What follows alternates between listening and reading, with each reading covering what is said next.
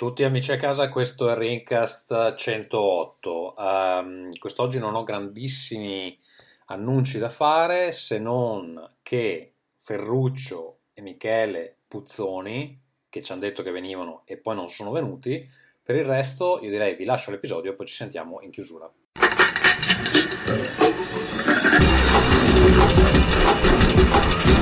Rincast presenta Nerdcore. Cari amici da casa, benvenuti. Questo è Rincast 108. Con me questa sera grandissime promesse, eh, un, ospiti internazionali, doveva esserci Ferruccio, doveva esserci Michele, Simone non aveva mai detto di sì, ma noi ce l'abbiamo messo dentro. E invece siamo solo io, Marco Mottura, ciao Marco. Ciao, ciao, ciao. E Vito Juvara Aversa. Ciao a tutti. Michele potrebbe arrivare, Ferruccio ci ha dato il pacco, Simone deve andare a giocare a calcetto. Quindi, ragazzi, eh, tenete ben presente quali sono eh, le priorità. Qual è la scala di valori, diciamo. Esatto, di questi, eh, Ferruccio ha detto: Ah, io ragazzi, stasera non riesco a venire perché sono povero studente. E, il, eh, che è la scusa che usa per tutto. tutto esatto, qualsiasi cosa non, non, non può più farla perché è povero e è uno studente. E, e, niente, Simone è più interessato al calcetto, del, del, resto, tra l'altro sta anche, non è vero eh, Vito, che Simone aveva programmato un compleanno che fa 40 anni, eh, una roba tipo eh, i matrimoni dei boss in Sud Italia, quello, quello con no, tipo il matrimonio di Tom Cruise con la tizia, là. era una roba proprio grande, l'evento. La spogliarellista che esce dalla, dalla torta, invece cosa è successo Vito? Invece è successo che la, il suo compleanno cade il 26 maggio. Lo dico perché tu non capisci un cazzo di calcio. Il 26 maggio è una data molto importante per i tifosi della Roma, cioè il giorno più brutto della storia dei tifosi della Roma. Il 26 maggio, però, quest'anno capita sì, anche. La... perché? Dillo brevemente. Vabbè, perché hanno preso le pizze nel derby di Coppa Italia contro la Lazio gli abbiamo alzato la coppa in faccia. Non volevo entrare troppo nel dettaglio per questi nervi. Eh, se non segue il calcio è giusto dire. Eh, non lo capissi, tu gli dici finale di Coppa Italia, non sa neanche che cos'è una coppa. Vabbè, vabbè, vabbè, la Lazio ha battuto la Roma in finale. Una, una, una carta di Magic gli puoi far capire le cose, con le coppe non capisco. Mentre e il 26 maggio, però, quest'anno capita anche la finale di Champions, che sarebbe la coppa più grande e importante per i calciatori europei. E quindi la, la Roma, eh, per una sorta di miracoli, buccio di culo e anche bravura, incredibilmente è arrivata in semifinale. Quindi esisteva qualche giorno fa la remota possibilità che la Roma possa andare in finale, esiste tuttora, dopo aver preso 5 pere a Liverpool. Uh, e quindi lui sa benissimo che se fa il compleanno il 26 maggio non ci va nessuno a Roma, né i tifosi della Roma perché vogliono andare a festeggiare o a vedersi la partita nei tifosi della Lazio perché se poco poco vincono è tipo il giorno proprio in cui devi chiuderti dentro casa e sparire dall'universo. Io non ci andrei, io l'ho detto, mai nella vita. Perché sparano per strada e cose del genere, no? No, non ci andrei perché non voglio vedere la festa dei romanisti tipo una cosa che poi rimane per sempre, ecco.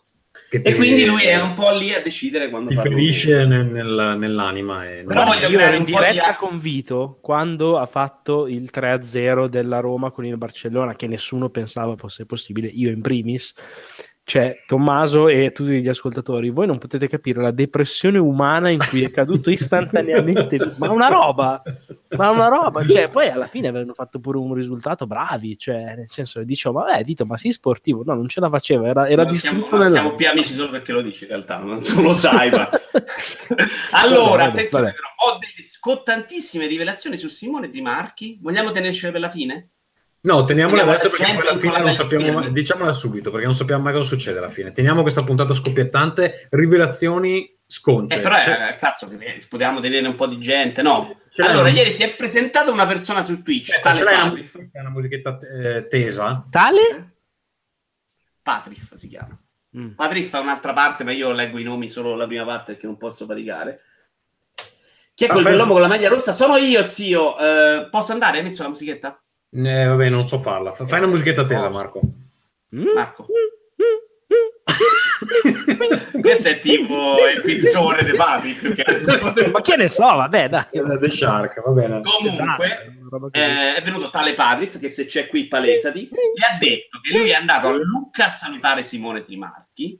Gli ha detto che era un ascoltatore di Rincas e Simone Trimarchi avrebbe risposto virgolettato, ma ascolti ancora quel podcast con faccia Eh, bu. Questa è stata la dichiarazione di Parriff che prendiamo come fonte autorevolissima, visto che non c'è prova contraria. Quindi, Però bisogna stare anche attenti perché eh, Simone De Marchi, ricordiamolo, c'è il drago con facile. kicker. Ma anche alla denuncia facile, no? No, c'è il drago con kicker nelle carte di Magic, quindi capisce che è un altro livello. Esatto, e tra l'altro poi gli ascolta anche gli episodi, quindi se gli diciamo sta cosa poi se la, poi, poi se- poi se la scopre. Vaffanculo a te tutta Roma, non è? Ma è vero che è successo, non me lo sto inventando. Va bene, Poi si quindi dovrà abbiamo, difendere in tribunale. abbiamo un membro di Anonymous che è venuto su, Twi- su Twitch a dirti queste cose di Simone Trimarchi che in realtà lui stasera ha detto vado a fare calcetto, ma in realtà probabilmente sarà andato a Outcast a questo punto. Eh, addio, eh, questa potrebbe essere. Perché è ormai Outcast registra tutte le volte mentre registriamo noi. Che- mentre registriamo noi, esatto. Quindi adesso s- tu metti su Outcast per sentire se... C'è sicuro. se Simone Trimarchi. Va bene. eh, Prima di allora- cominciare, posso lanciare la gag di giornata che è importante? Vai, vai, gag di Allora, giornata. la hai gag di cercato- giornata è mentre ci sarà in corso la puntata, io mi metterò a disegnare sulla lavagnetta. Eccola Che qua. tra l'altro funziona Questo è- benissimo per chi vi ascolta. per chi Esatto, ascolta per il podcast è l'ideale.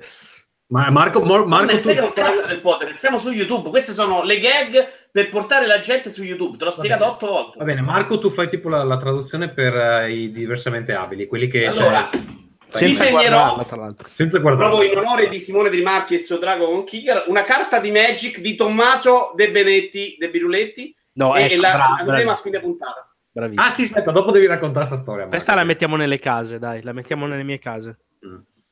Dai, cioè, quindi tu, Vito, cosa fai? Fai... Adesso, come hai visto, avete visto nei programmi in cui c'è il tizio che disegna per otto ore e non se lo incula nessuno? Io, mentre sarò qui a parlare, disegnerò una carta di Magic, la carta di Magic di Tommaso De Biruletti. Ma tu le sai le abilità di Magic? No, ho, preso una, ho preso una carta Magic campione là davanti, il resto è tutta satira, ironia e simpatia. Ah, ma scrivi anche proprio le abilità. C'è, c'è cioè- anche il testo. C'è Ah, tutto. c'è l'autore proprio. Allora, per gli amici che ci Non stanno si vede. Guarda, ho creato la carta, c'è anche il rettangolino sotto con numerino. Allora, questo va a favore delle 31 persone che ci stanno seguendo adesso in diretta. Le altre mille che ascolteranno l'episodio in audio Andate su YouTube e guardate, non cagate il cazzo. Eh, oh, sentiranno, eh. la descrizione, sentiranno la descrizione di Marco. Va bene, eh, io ehm, ho provato a mettere insieme eh, una scaletta di novità eh, di cui parlare, però non è che sia successo granché. Quindi, eh, prima di passare alle cose importanti, allora, io spero, cari amici a casa, che voi vi siate comprati God of War tramite il link Amazon di Rincast, perché non sarebbe costato un cazzo in più e inoltre ci avreste reso ricchi. Io mi sono comprato God of War grazie ai vostri soldi. Grazie amici di Rincast. Eh, tra l'altro l'ho pagato anche tipo il doppio di quello che costava andando dal GameStop. Però vabbè, tanto era gratis, pagato da voi, cazzo me ne frega. perché, perché spedito da Amazon Italia costava 76. Ho scoperto, mio collega è andato a prenderselo, dando indietro Uncharted Trilogy, gliel'ha andato a 19. Ho detto, ma cazzo, ma è impossibile sta roba. Invece, invece si poteva fare. invece, eh, vabbè. Va bene, ehm, dove potete raggiungerci amici di Rincast, al di là del, del link Amazon di Rincast che trovate sul blog rincast.it e trovate anche nella descrizione Twitter di Rincast e nella descrizione dell'episodio, lì, cliccate quello, ve lo bookmarcate e potete sempre fare i vostri acquisti tramite quello. Altrimenti ci trovate su telegram.me slash Rincast per chattare con noi ogni giorno. Abbiamo anche un canale Discord che però io non sto utilizzando, e spero che qualcuno lo utilizzi, discord.io slash rincast se volete eh, organizzare partite online con altri giocatori. Ehm, e se volete, vabbè, c'è, la- c'è il supporto mensile eh, raggiungibile a patron.podbean.com slash rincast. Eh, io andrei con le case, visto che eh, diciamo, la sezione news è abbastanza povera questa volta, quindi partirei con la sigla di eh, Casa Mottura.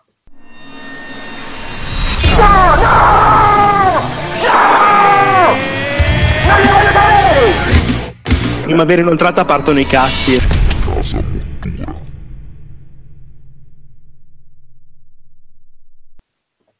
Fai il battito di mani perché io ci tengo. Sì, vabbè, ma ormai non mi serve più perché il programma che uso non le riconosce, quindi le batto solo Ma io ci tengo perché mi piace. Fatto le mani.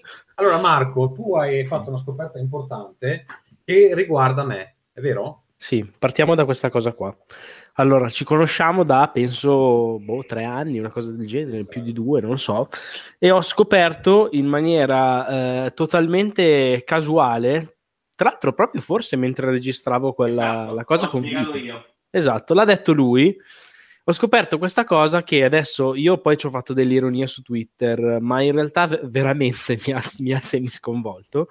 Che tu Ma ti chi chiami Tommaso De Benetti e non Tommaso De Benedetti, che sembra una stronzata, ma veramente è una roba Cioè, che quindi mi ha, tu per mi tre ha anni distrutto. non hai capito... Ma io ti, ho, no, no, io ti ho chiamato anche più di una volta Tommaso De Benedetti, sono sicuro.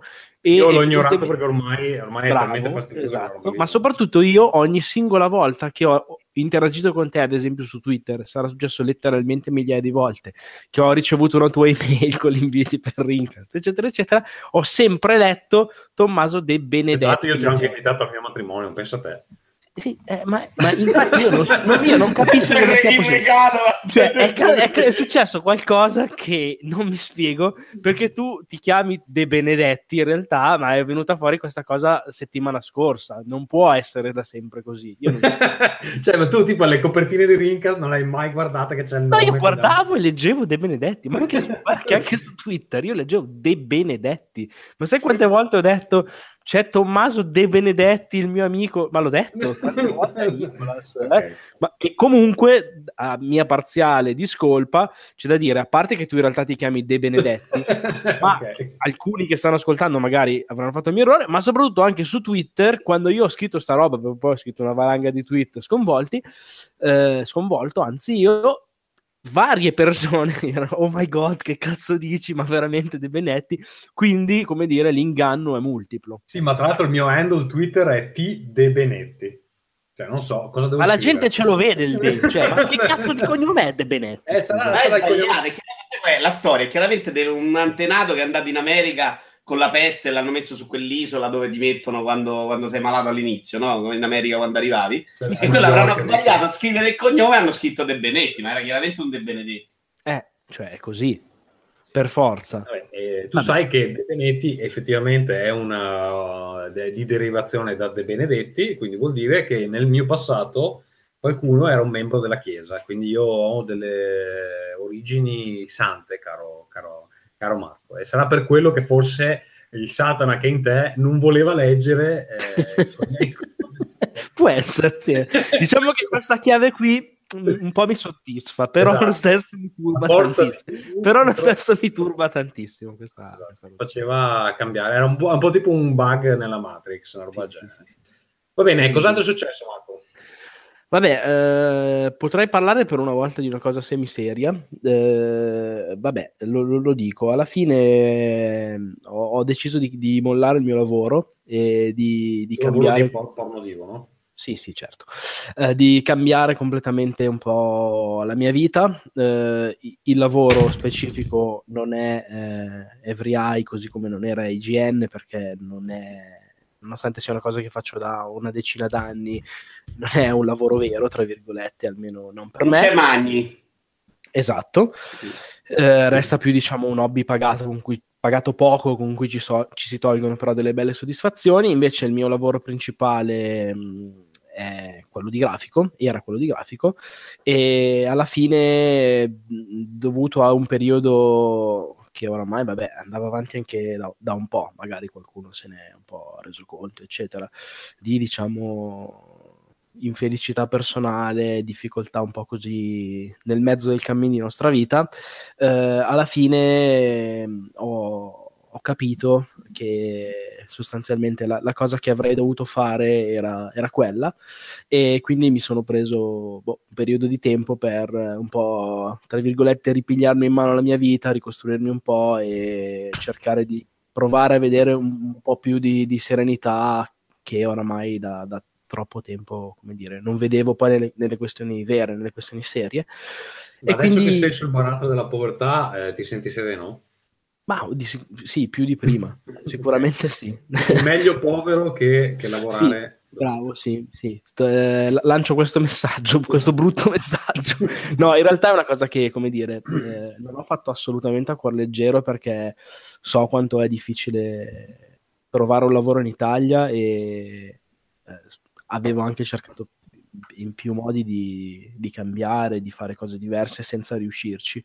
E però alla fine sono, cioè, sono arrivato a capire anche non da solo, ma con l'aiuto di uno specialista, che sostanzialmente non andavano bene le cose e ho capito di avere anche una cosa, vabbè lo dico, si chiama depressione reattiva, mi hanno, hanno detto, e quindi sostanzialmente l'unica maniera per affrontarla era un po' risolverla, come dire, alla radice, in maniera forzata e brutale buttandomi un po' nel buio e, e, basta. Alla fine, come dire, ho trovato il coraggio di farlo anche perché non mi riconoscevo più per, per così come, come, ero e quindi adesso l'ho fatto e ripeto, eh, non è una cosa facile da fare perché so quanto poi è difficile ripartire, però non potevo neanche continuare ad andare avanti ignorando le cose e quindi boh, l'ho fatto. Va bene, eh, noi ti auguriamo il meglio Marco e cari amici a casa, se avete un bel lavoro da offrire a Marco, eh, contattatelo, sicuramente sarà interessato ai vostri soldi.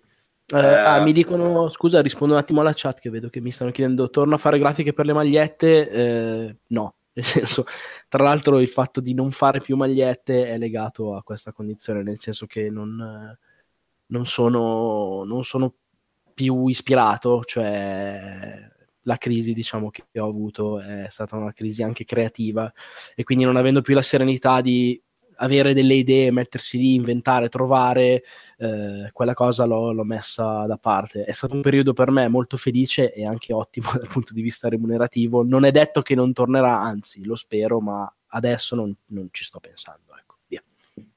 Va bene, eh, mandatemi, non sto controllando la chat, quindi in caso... Sì, sì, sto guardando io. Eh, io Primo step, disegnando. molla i videogiochi, ma in realtà ho, ho, ho, mollato un po', cioè nel senso, ultimamente sto giocando meno perché... E poi chiudiamo sta parentesi. Ma come stai giocando meno? Fai 10 recensioni al giorno?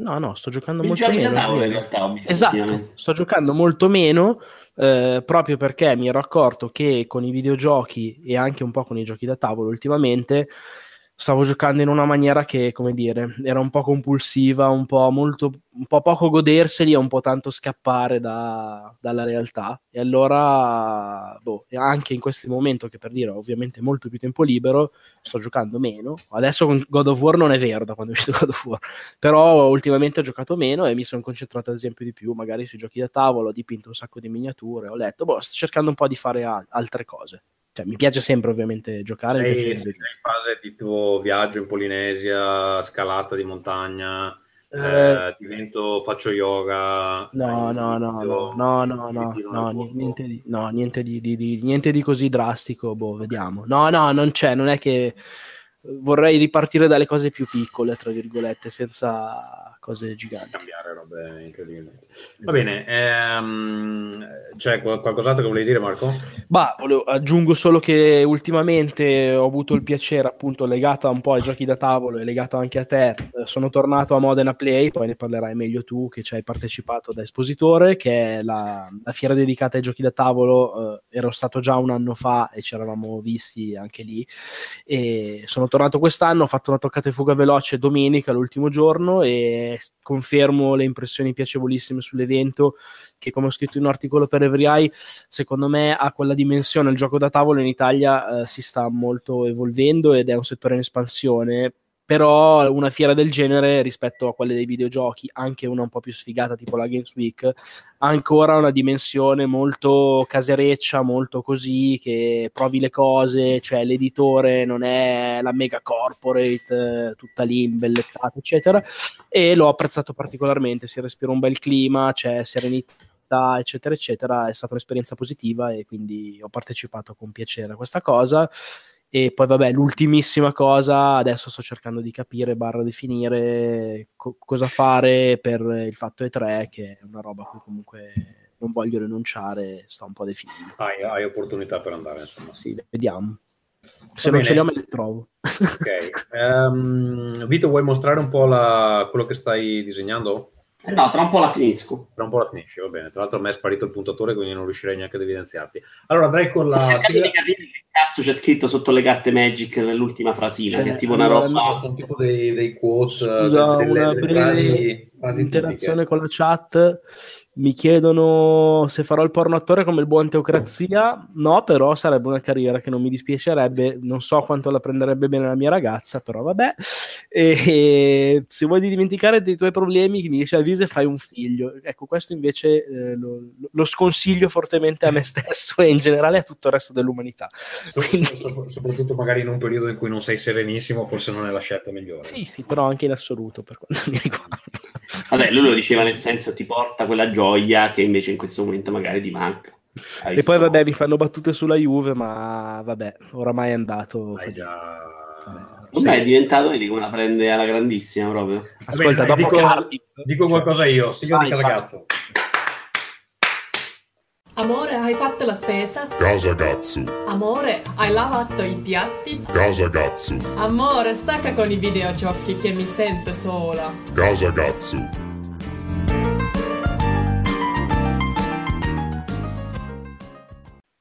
Allora, cosa mi ero scritto? Non me lo ricordo neanche. Eh, vabbè, eh, per, uh, brevemente su Modena Play non me l'ero neanche segnato.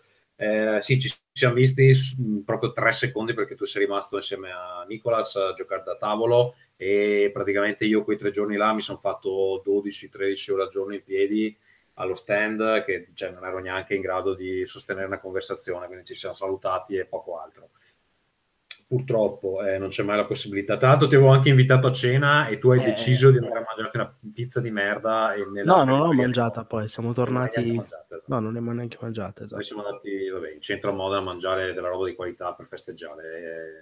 E, e non so, vuoi, se non vuoi venire, io che cazzo devo fare? Eh, che devo fare? La prossima volta. boh.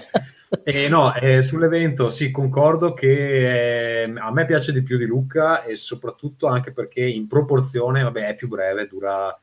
Eh, l'anno scorso erano due giorni, quest'anno due, due giorni e mezzo. Um, in proporzione ne abbiamo venduto meglio a Play che a Lucca, che non era assolutamente quello che mi aspettavo, perché mi avevano detto guarda che a Modena non si vende. Però scusa, non è più concentrata? Cioè più dedicata, diciamo?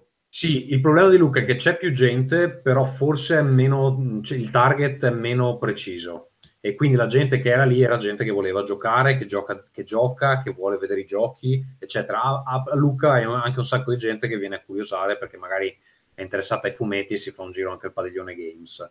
Tra l'altro, Luca mi sono arrivati i prezzari oggi e, e, si parla di solo di stand più di un migliaio di euro per avere più di un metro, cioè che è una roba Follia. Che, che, è una roba assurda perché è un terzo de, de, de, dell'incasso. Curiosità, eh, cambia se vendi o se non vendi?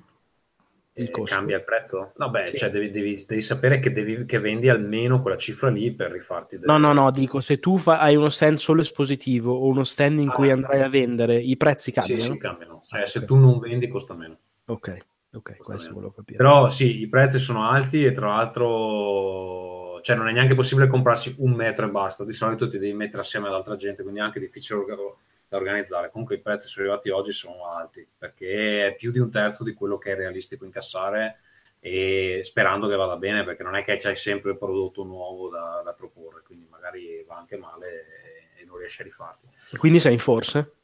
No, no, andiamo perché ci dobbiamo, ah, okay. ma mh, non sono molto contento de- de- dei prezzi, ma è così o niente. Eh, tra l'altro a Luca perdi anche il, il posto se non vai... Eh, a, a, noi non cambierebbe, però se tipo tu hai lo stand un anno a nome tuo, sì. hai diritto a riprenderti quello stand lì. Se invece lo stand lo, eh, lo danno via e non, puoi, puoi non avere più... cioè non hai più la priorità, ecco, diciamo così. Mm. Va bene, eh, detto questo, um, quindi a me è arrivato un altro volume. De, sì, è arrivato un altro volume che a me l'ho dato a mano in omaggio per, per i backer del Kickstarter. Um, ho visto che l'hai messo anche in uh, acquisti di certo livello, sì. senza dadi, purtroppo. Esatto, senza dadi. Um, poi, allora, qualcuno mi chiedeva come sta mia sorella. L'altra, la, nella, nell'altra puntata abbiamo, vi ho spiegato un attimo cosa era successo. C'è stato questo incidente abbastanza grave. Comunque si sta riprendendo bene. Um, non mi ricordo dove eravamo arrivati l'altra volta. Comunque ha fatto il passaggio, letto, sedia a rotelle. Adesso finalmente si è rimessa in piedi. Ha ricominciato a, a camminare. Le hanno già fatto fare qualche scala. Quindi insomma sta guarendo abbastanza bene. Però è sempre in ospedale? È sempre in ospedale. Ah, è piena di dolori. Dovrebbe avere altri tre mesi di riabilitazione eh, per poter camminare senza le stampelle. Però vediamo perché, cioè, per camminare cammina, ma um, insomma le fa mal tutto.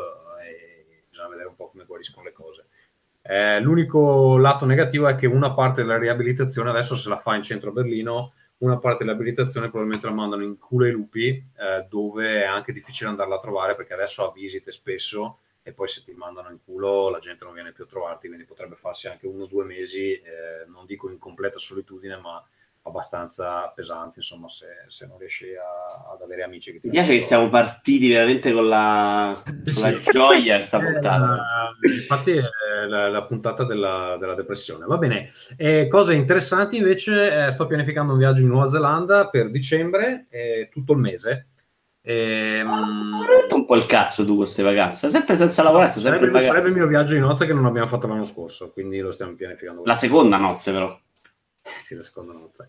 che Eh, cazzo. allora, che te ne aspettavano due. Nuova Zelanda ovviamente dicono che pianificare i viaggi è più bello che farli, in realtà pianificarlo non è che mi stia piacendo tantissimo perché è abbastanza complesso e soprattutto la Nuova Zelanda costa l'ira di Dio e quindi stiamo anche un po' cercando di ehm, regolarci col budget. Comunque faremo all'andata scalo a Singapore, tornando faccio un salto di un paio di giorni a Tokyo. Però io spero, caro Vito, che l'anno prossimo corre il decennale del nostro viaggio a- in Giappone e io spero proprio che si possa fare il, il viaggio io, te il Boccia e non so se Luca è ancora vivo perché fumava talmente tante sigarette probabilmente vabbè, però sarebbe molto bello fare anche un bel rincast decennale del, del- magari portiamo Marco invece di- Io vengo, infatti non sono mai andato e vorrei... Non sei mai stato in Giappone, Pippa? Eh no, esattamente. Dai, viene, viene, viene Marco e così queste sono le cose, le- le cose mie tu Vito non hai niente per le case giusto? No, niente a caso. C'ho un sacco di cazzo, ma non posso parlarne. Allora, abbiamo la carta. Si vede? No. Sì, si aspetta, vede, si aspetta, vede. aspetta che scusa, vado a la vedere. mettiamo allora Marco tu descrivila no? Vai. Gatsu, Gatsu De Benetti è il titolo della carta Magic disegnata da Vito Fai parlare Vito che se no non la vedo. Eh, sai, non si vede, sì, cazzo. No, Eh, l'ho bloccato. È, una creatura ossa grosse. creatura sagrada Andiamo alle sue abilità. La creatura prende più uno più uno ogni volta che qualcuno confonde il suo cognome. alza un po', alza un po' che, che si vedrebbe. No, ecco, eh, abbiamo, abbiamo visto il culo di Vito è una roba c'è la carta, il culo, vabbè, c'è un po' tutto, ragazzi. L'avversario diventa automaticamente. Alza la, ca- alza Alza la il maglia, coso, non te stesso. Che me ne frega di vederti. Poi come la leggo io? Leggete voi? La fate? Sì, dai, la leggiamo noi? Allora, Vai, leggi. l'avversario diventa automaticamente frustrante quando il Gatsu entra in battaglia. e poi bravo, perché il pizzetto è fatto molto bene. l'ultima riga non riesco a leggere. eh, il- mostro. vagò in cerca di figa nelle terre nordiche e finì con lo sposare due volte la stessa donna. Esatto, questa è la, il- la flavor eh, narrativa. Molto bella questa, questa carta, Vito, è una carta rara? No, 4 su 4. Ma merda. Ah, Va bene. La tua comprensione di, di Magic lascia un po' a desiderare. Una merda. Comunque, molto bella, molto bella questa carta, ti ringrazio. Sai che cosa Eh, gli dovevi fare? Un po' il ciuffettino. L'hai fatto quasi pelato così. Esatto, Eh, capelli- sto perdendo i capelli.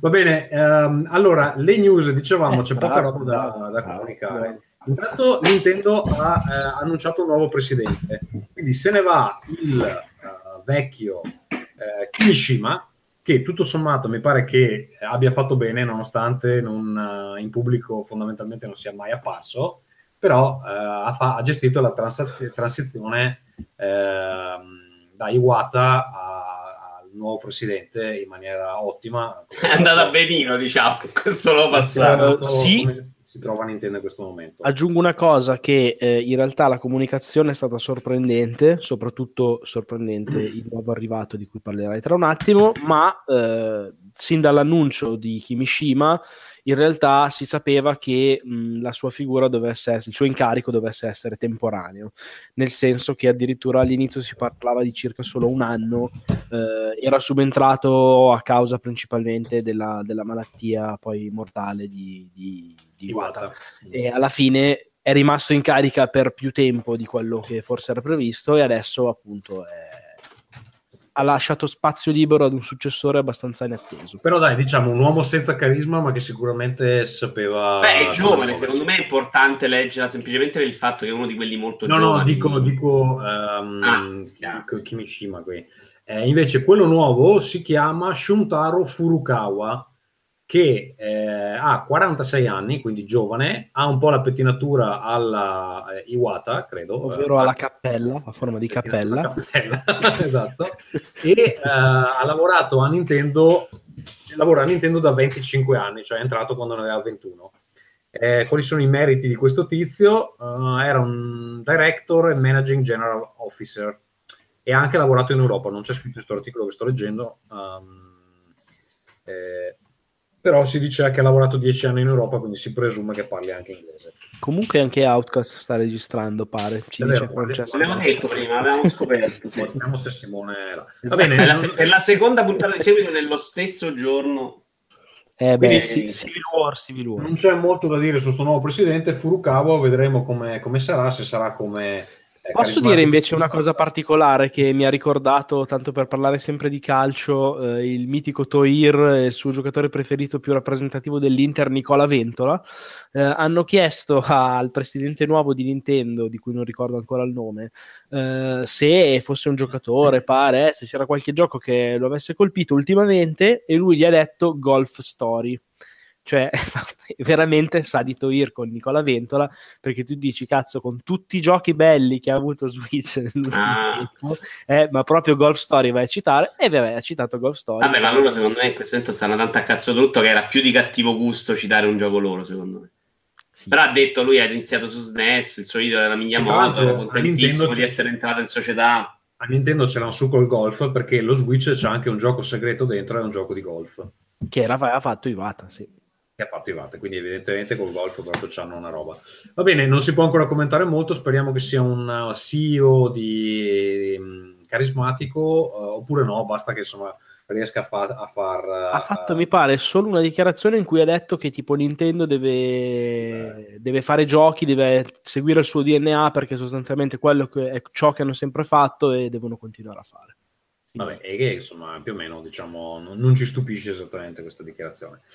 Eh, invece Vito ha scritto una bella news sui loot box illegali in Olanda e Belgio. Eh, ne avevamo parlato tempo fa. Sì, Eh, infatti l'argomento ha un po' rotto il cazzo fondamentalmente, quindi volevo mettere l'argomento in un modo un po' diverso. Cioè sono uscite delle leggi, qualche cazzo è successo in Olanda e in Belgio in cui alcune cose, credo che in Belgio addirittura siano illegali, in alcuni giochi proprio tipo Noi siamo sempre molto precisi, 2. ragazzi. Quindi la, la notizia Sì, vera sì, non mandava delle leggi, se non me frega niente. Quindi, però probabilmente sono illegali, più o meno, diventeranno illegali. Comunque è un argomento abbastanza eh, nell'occhio del ciclone di chi sviluppa videogiochi in questo momento. Tant'è vero che la dichiarazione è arrivata un po' a tutti: no, noi le microtransazioni ci fanno schifo, no, i soldi teneteli. Cioè, hanno tutti parlato un po'. Leggo io la dichiarazione Vito così diamo un po' di contesto. I giochi che propongono loot box a pagamento nel modo in cui sono attualmente proposte nella nostra nazione si trovano in violazione delle leggi riguardanti il gaming e possono essere approcciate secondo il diritto penale, perciò tali loot box devono essere eh, rimosse. Quindi o non le rimuovono, i giochi sono illegali. Quindi poi bisognerà capire esattamente come funziona. Però questo a noi ce ne interessa relativamente perché le toglieranno, le toglieranno, capiremo. È una cosa che sta, eh, si, sta, ci- le- si sta legiferando sull'argomento in molti paesi, anche in UK mi sembra che era arrivato in Parlamento l'argomento. Quello che mi chiedo è, secondo voi, come, come compenseranno questa mancanza di fondi, di liquidità che arrivava dalle loot box?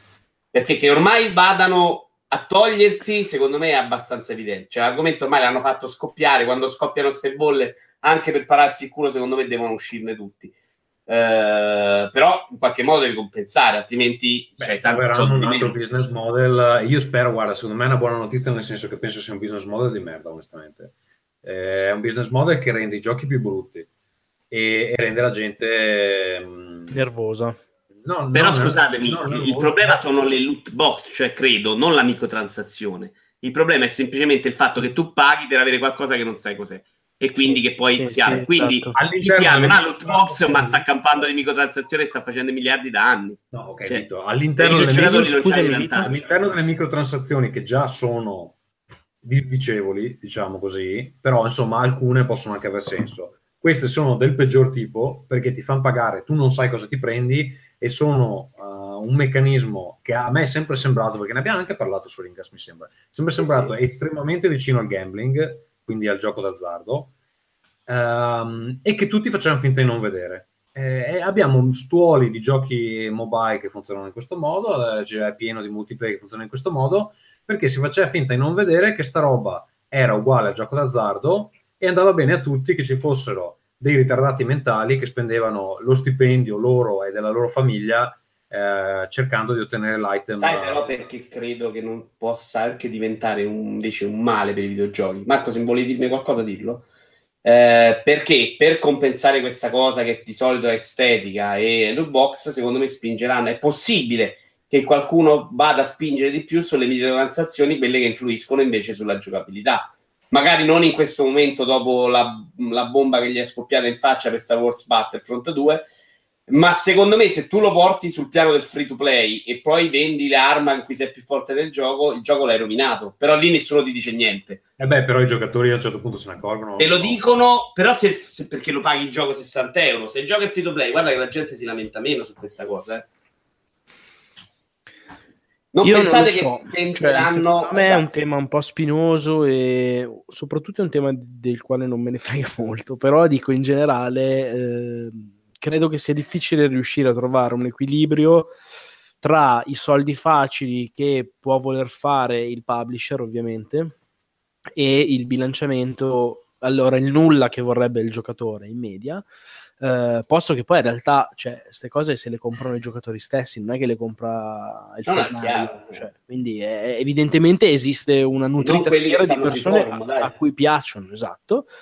E, e sì, poi il fatto di creare un qualche cosa che non vada a escludere invece eh, chi sceglie di, di non acquistare.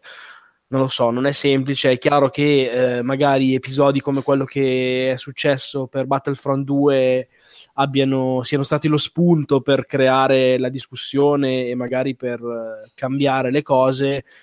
Come stavate dicendo voi, bisogna vedere se il cambiamento mh, diventa in meglio o in peggio, perché è chiaro che eh, quando i publisher, e lo hanno fatto per mesi, se non anni, iniziano a fare soldi, cioè pensiamo eh, le, le microtransazioni in generale, eh, cioè FIFA, il foot, cioè la roba su cui EA fa, penso, più soldi in assoluto. eh, capire come poi rinunciare a quella cosa lì, se per motivi di legge lo devi fare, è una roba che sposta degli equilibri all'interno di un'azienda in una maniera devastante. Quindi, boh, Esatto, quindi temo che si vada a cercare in altro modo. L'altro modo è quello di rovinare alcune meccaniche all'interno del Eh, gioco. io, che io Vito, guarda, ti- adesso Vito ti posso fare una- un parallelo sul lavoro che, che faccio io. Il 25 maggio entra in vigore una legge europea che si chiama GDPR, che è per la protezione dei dati personali, ok? Tecnicamente è una legge buona perché la gente in teoria non può utilizzare i dati che tu gli hai dato senza che tu sappia esattamente come vengono utilizzati. Quindi ti devono comunicare come vengono utilizzati. Nella pratica, quello che succede, noi per esempio, a- dove lavoro io, a- abbiamo mandato ieri 12.000 email di gente che ci ha dato l'email, che quindi voleva ricevere i- gli aggiornamenti, 12.000 email, perché gli devi richiedere se effettivamente sono d'accordo che tu gli mandi la roba, glielo devi richiedere per, per sta direttiva. È ovvio che se tu glieli rimandi, alcuni dicono vabbè, m- mi- ho cambiato idea, eccetera. Quindi noi della lista di 12.000 email che avevamo ci hanno risposto di sì per il momento 3.000, 4.000 mi pare. Quindi abbiamo perso di botto 8.000 contatti con i clienti. Cioè, a è livello la roba di- che un'azienda vuole avere più di tutto. Tra che è l'altro. la roba che ti serve per vendere, per vendere poi. Ehm, adesso a noi, vabbè, avevamo una lista piccola, 12.000, ok.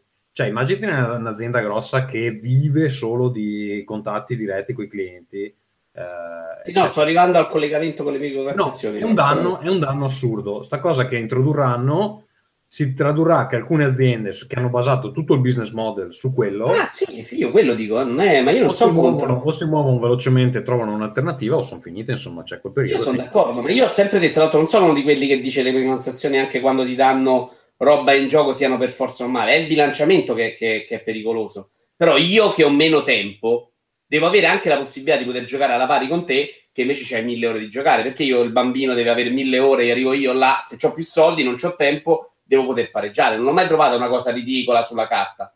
Cioè, ci sta che, che- che la sua valuta sia il tempo e la mia siano i soldi, no? Sai che fa un po' schifo sta roba che ti stai tagliando le unghie in diretta? Non mi sembrava così drammatico. Ho detto, lo dico, però a me sembra un po' schifo. Però no, comunque è un, plus perché ci sta guardando live. Mettiamola così. Eh, c'è gente che si eccita, se sta toccando devi rompere il cazzo. no, no, infatti. sì. Perché a te fa schifo tagliare le unghie, non ho capito. No, fa- vabbè, lasciamo perdere. Sto mangiando, sto con un secchio sotto, non vanno neanche in giro. Vabbè, Mi spero bene, cazzo, che non le butti sul pavimento, cioè mi parrebbe il minimo, insomma, vabbè. Forse nella civilizzata Nordonia, qui da noi invece... Qui da me si le unghie. Ma fa schifo se te le mangi, vuole sto tagliando. Va bene, va bene. Se mi Eh, masturbo... eh. Va bene, che passerei al prossimo argomento. Passerei al prossimo argomento, cioè le vendite di Nintendo Labo. Nintendo Labo che Marco mi Che confermerà cazzo d'argomento è, tra l'altro? esce Scusa. in Europa domani, penso. No, io già ce l'ho a casa, è arrivato oggi. Ah, è arrivato oggi? Sì. Cioè, l'hai già montato, Vito? Eh no, perché lo voglio usare con i due nipoti e oggi non ho fatto in tempo. Va bene. Allora, in Giappone in realtà è fuori da due settimane e nonostante abbia venduto il doppio di God of War, che di suo sta vendendo bene, però non so effettivamente quali sono i numeri Beh, la pila in Giappone di God of War è chiaramente diverso da quello che c'è qua. giapponesi, esatto. Ehm, allora, Kotaku lo presenta come, ehm, come insomma, un, un grande successo, però il signor dottor Serkan Toto, che eh, spesso commenta su Nintendo, su Twitter dice eh, penso che la vera news sia che Labo non ha fatto muovere nessuna unità di Switch in Giappone. Le vendite eh, delle settimane eh, precedenti, insomma, quando è uscito Labo, sono rimaste piatte, insomma.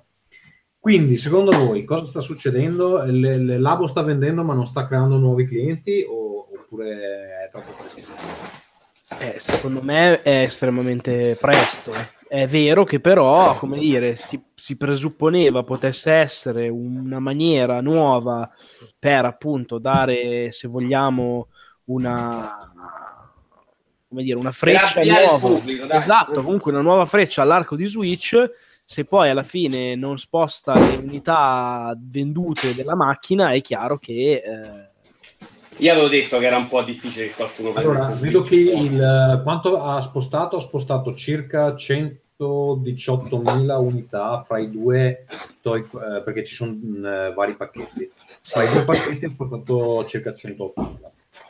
Il Variety Kit sta andando molto meglio del Robot Kit, che era, che era ovvio. sì, il robot, diciamo che il robot è più No, anche perché è un po' più costoso e ovviamente molto più ingombrante e, come dire, una cosa un, un po' più esosa come, come richiesta via. Per contro, però, eh, Switch sta vendendo benissimo e stanno vendendo benissimo anche i giochi perché abbiamo 17 milioni, quasi 18 milioni di unità Switch vendute, è già 4 milioni in più del- dell'intera Del Wii U. di Wii U, che aveva fatto 13 milioni e 56. Ehm, Super Mario Odyssey è il gioco per Switch che ha venduto di più, ha già fatto 10 milioni di copie, 10 milioni e mezzo.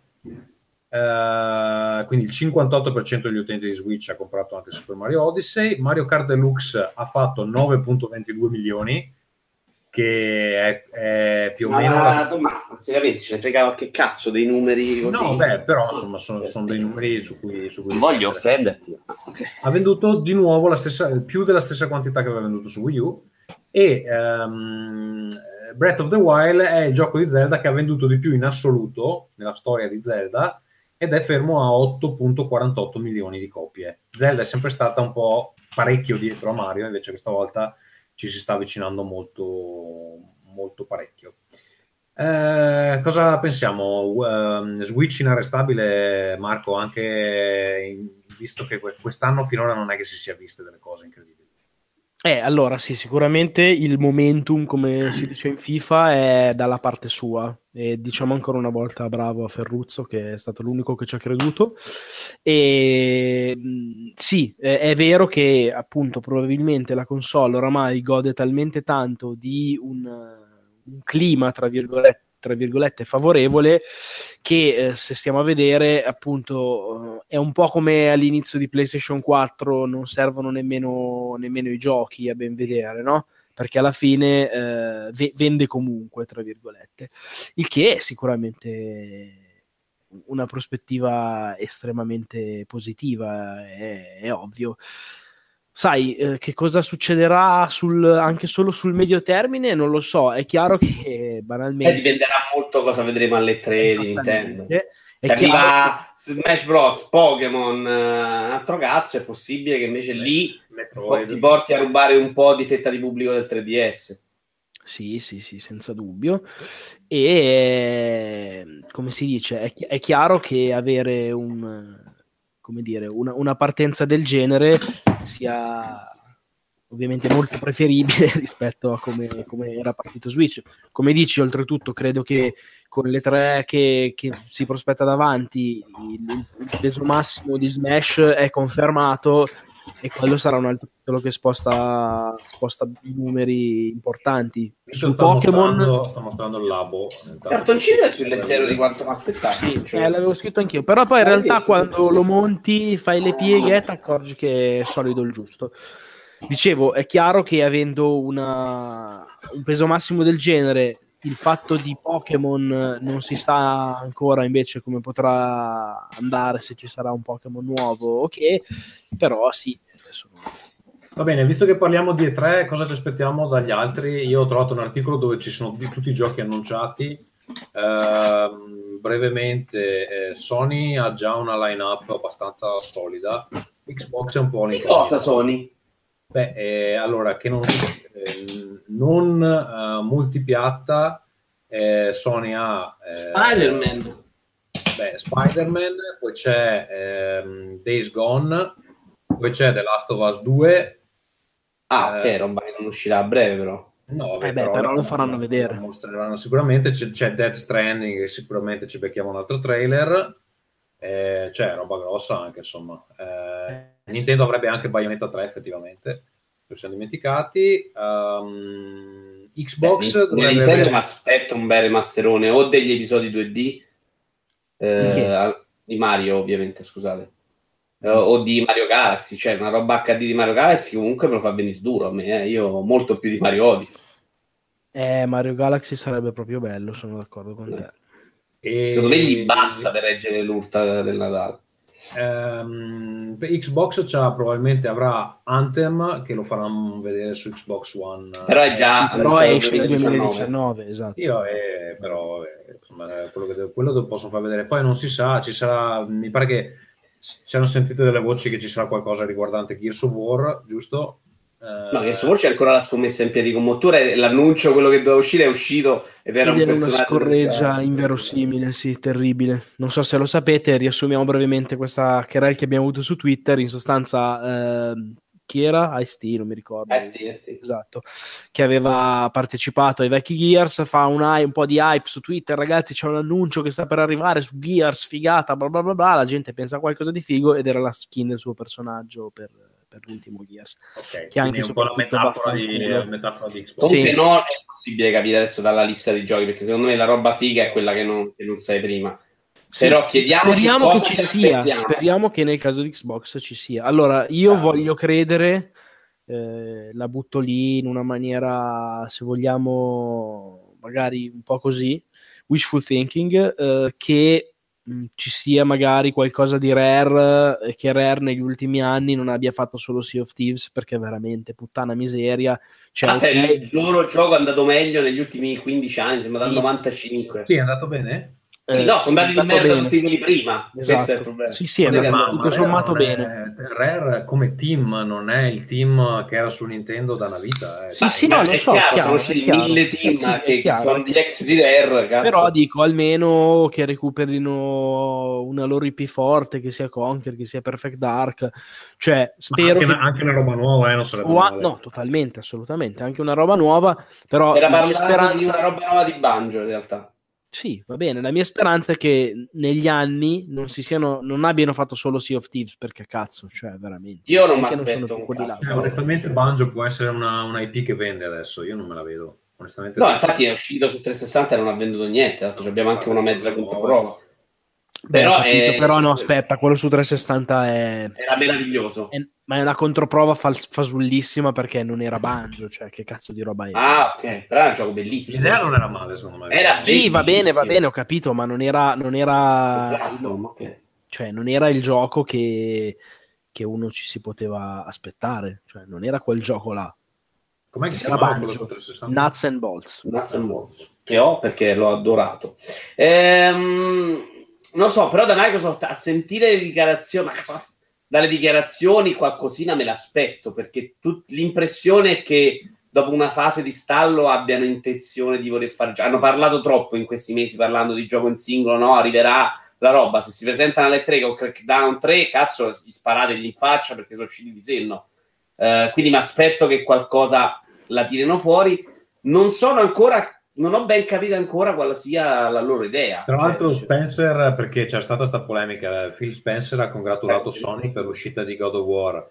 Il tuo Eh, collega ha, fatto la cosa, ha detto quella cosa lì, mi ha fatto morire dal ridere, Sì, giuro. ma- Marchesin nel, nel- nel- eh, Alessandro Marchesin nel, eh, che alcuni si ricorderanno quando mi ha fatto la puntata di Halloween che raccontava le storie dell'orrore Eh, sulla chat di Rincast diceva che è come congratulare uno che ti sta scopando la moglie perché ha un bel cazzo Eh, sì. È, Stupendo, una, è stupendo. è una metafora molto bella e molto È una appropriata.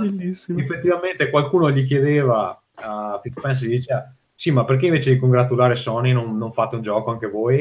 E lui fa guarda eh, creare dei team che si occupino di giochi del genere richiede molto tempo ci stiamo lavorando eh, però non, non perdete la fiducia perché cioè, noi Sì, l'impressione che loro abbiano prima detto no, lasciamo perdere, poi abbiano ricominciato e che adesso c'è una fase in cui avevano creato il vuoto da ricostruire. Era quella cosa che eh, mi pare qualche giorno fa ne parlavamo con Marco su Twitter, e cioè che s- quando decidi di fare quell'operazione là, se decidi di investire di nuovo nei, nei- nei first party, ti ci vogliono anni perché devi, devi mettere insieme il team eh, e anche se compri uno studio che già esiste e lo fai tuo, c'è comunque un progetto grosso, bello che ti vende la console, non lo fai in un anno. A tal proposito, proposito, Valve si è comprata Camposanto più o meno in quell'ottica, immagino. Ricominciare pian piano a far giochi. Ha rilasciato parecchie dichiarazioni Valve con, Sì, è un che po' inquietante perché il, cioè, si è comprata Camposanto che, che fa giochi di camminare. Eh, quindi non so se sono gli autori di Firewatch Sì, e di Firewatch Valley e- of Gods, che è quello a me era piaciuto, sto Valley of God sembrava interessante. Può essere che stiano iniziando effettivamente a lavorare a Half-Life 3, la buttiamo lì. No, con Camposanto, ma dai. Beh, però il genere è quello lì. abbastanza ecco. di crederci. Ma secondo me, se proprio devi rischiare, rischi con Episode 3. a Episode 3 almeno, cioè ti ributti in mezzo, non vai con Half-Life 3. Provi Vabbè, il non so- progetto spin-off più Non so, piccolino. secondo, me, secondo me sto Half-Life a un certo punto esce, non so in che forma, ma prima o poi... No, secondo me loro lo fanno uscire tipo quando la VR sarà fantastica e allora fanno il super progettone. Tutto quello che uscirà in mezzo, piano piano, sarà altra robetta. potrebbe Però un episodio, un episodio di quelli Portal. che non hai completato la storia ci potrebbe stare. Certo, hanno preso la sceneggiatura, l'hanno messa già online, quindi ricomincia da capo pure quello. Mm, Vabbè, la sceneggiatura ne scrive un'altra e risolto. Eh, vabbè, Quello- loro magari ci tenevano un po' di più, No, secondo con, me. i film lo fanno tutto, tutto il tempo. Va bene, eh, le, le tre, Vito, ricordami quando è che inizia? Guarda, non credo sia intorno a fine giugno, tra un mesetto, No, il, 22 do- 23 il giugno. il 12 giugno. 12 Non mi ricordo se è il 12 o 14. Comunque, quel- aspetta che te Quindi siamo dico. a 45 giorni. Quella settimana lì, una- un altro link. calendar, vediamo, te lo dico subito. Ma una War Microsoft la vedete alle 3, Giulia Smeraldo? No, loro Esce- fanno le tre- HoloLens, no? Le tre show floor è il 12 giugno. Il eh, EA Play è da sabato 9, il- la domenica 10 ci sono le conferenze. Scusa, Giulia ma ha chiesto se la ci War aspettiamo Microsoft- una War. la War Microsoft non è Oculus. No, No, una VR proprietaria, immagino che intenda. Eh, perché Microsoft è su Oculus, scusatemi. Beh, no, però si può usare il controllo del 360 su, su Oculus. Il controllo Ah, del- vabbè, pensa, che cazzo vuol dire. No, beh, loro hanno HoloLens però, quello a Sì, metà, ma- no? Sì, ma HoloLens non è acquistabile neanche se sei un dirigente d'azienda, non penso proprio che la mettano con il Xbox. Non è acquistabile, non è, sì, è vendita? È in vendita? Io credo di sì, eh. Beh, eh, se tu fai un acquisto di un certo livello, te lo compri. Eh, eh, cazzo, io sono ancora innamoratissimo dell'Oculus, eh, sono in una fase veramente di grandissimo amore per la VR.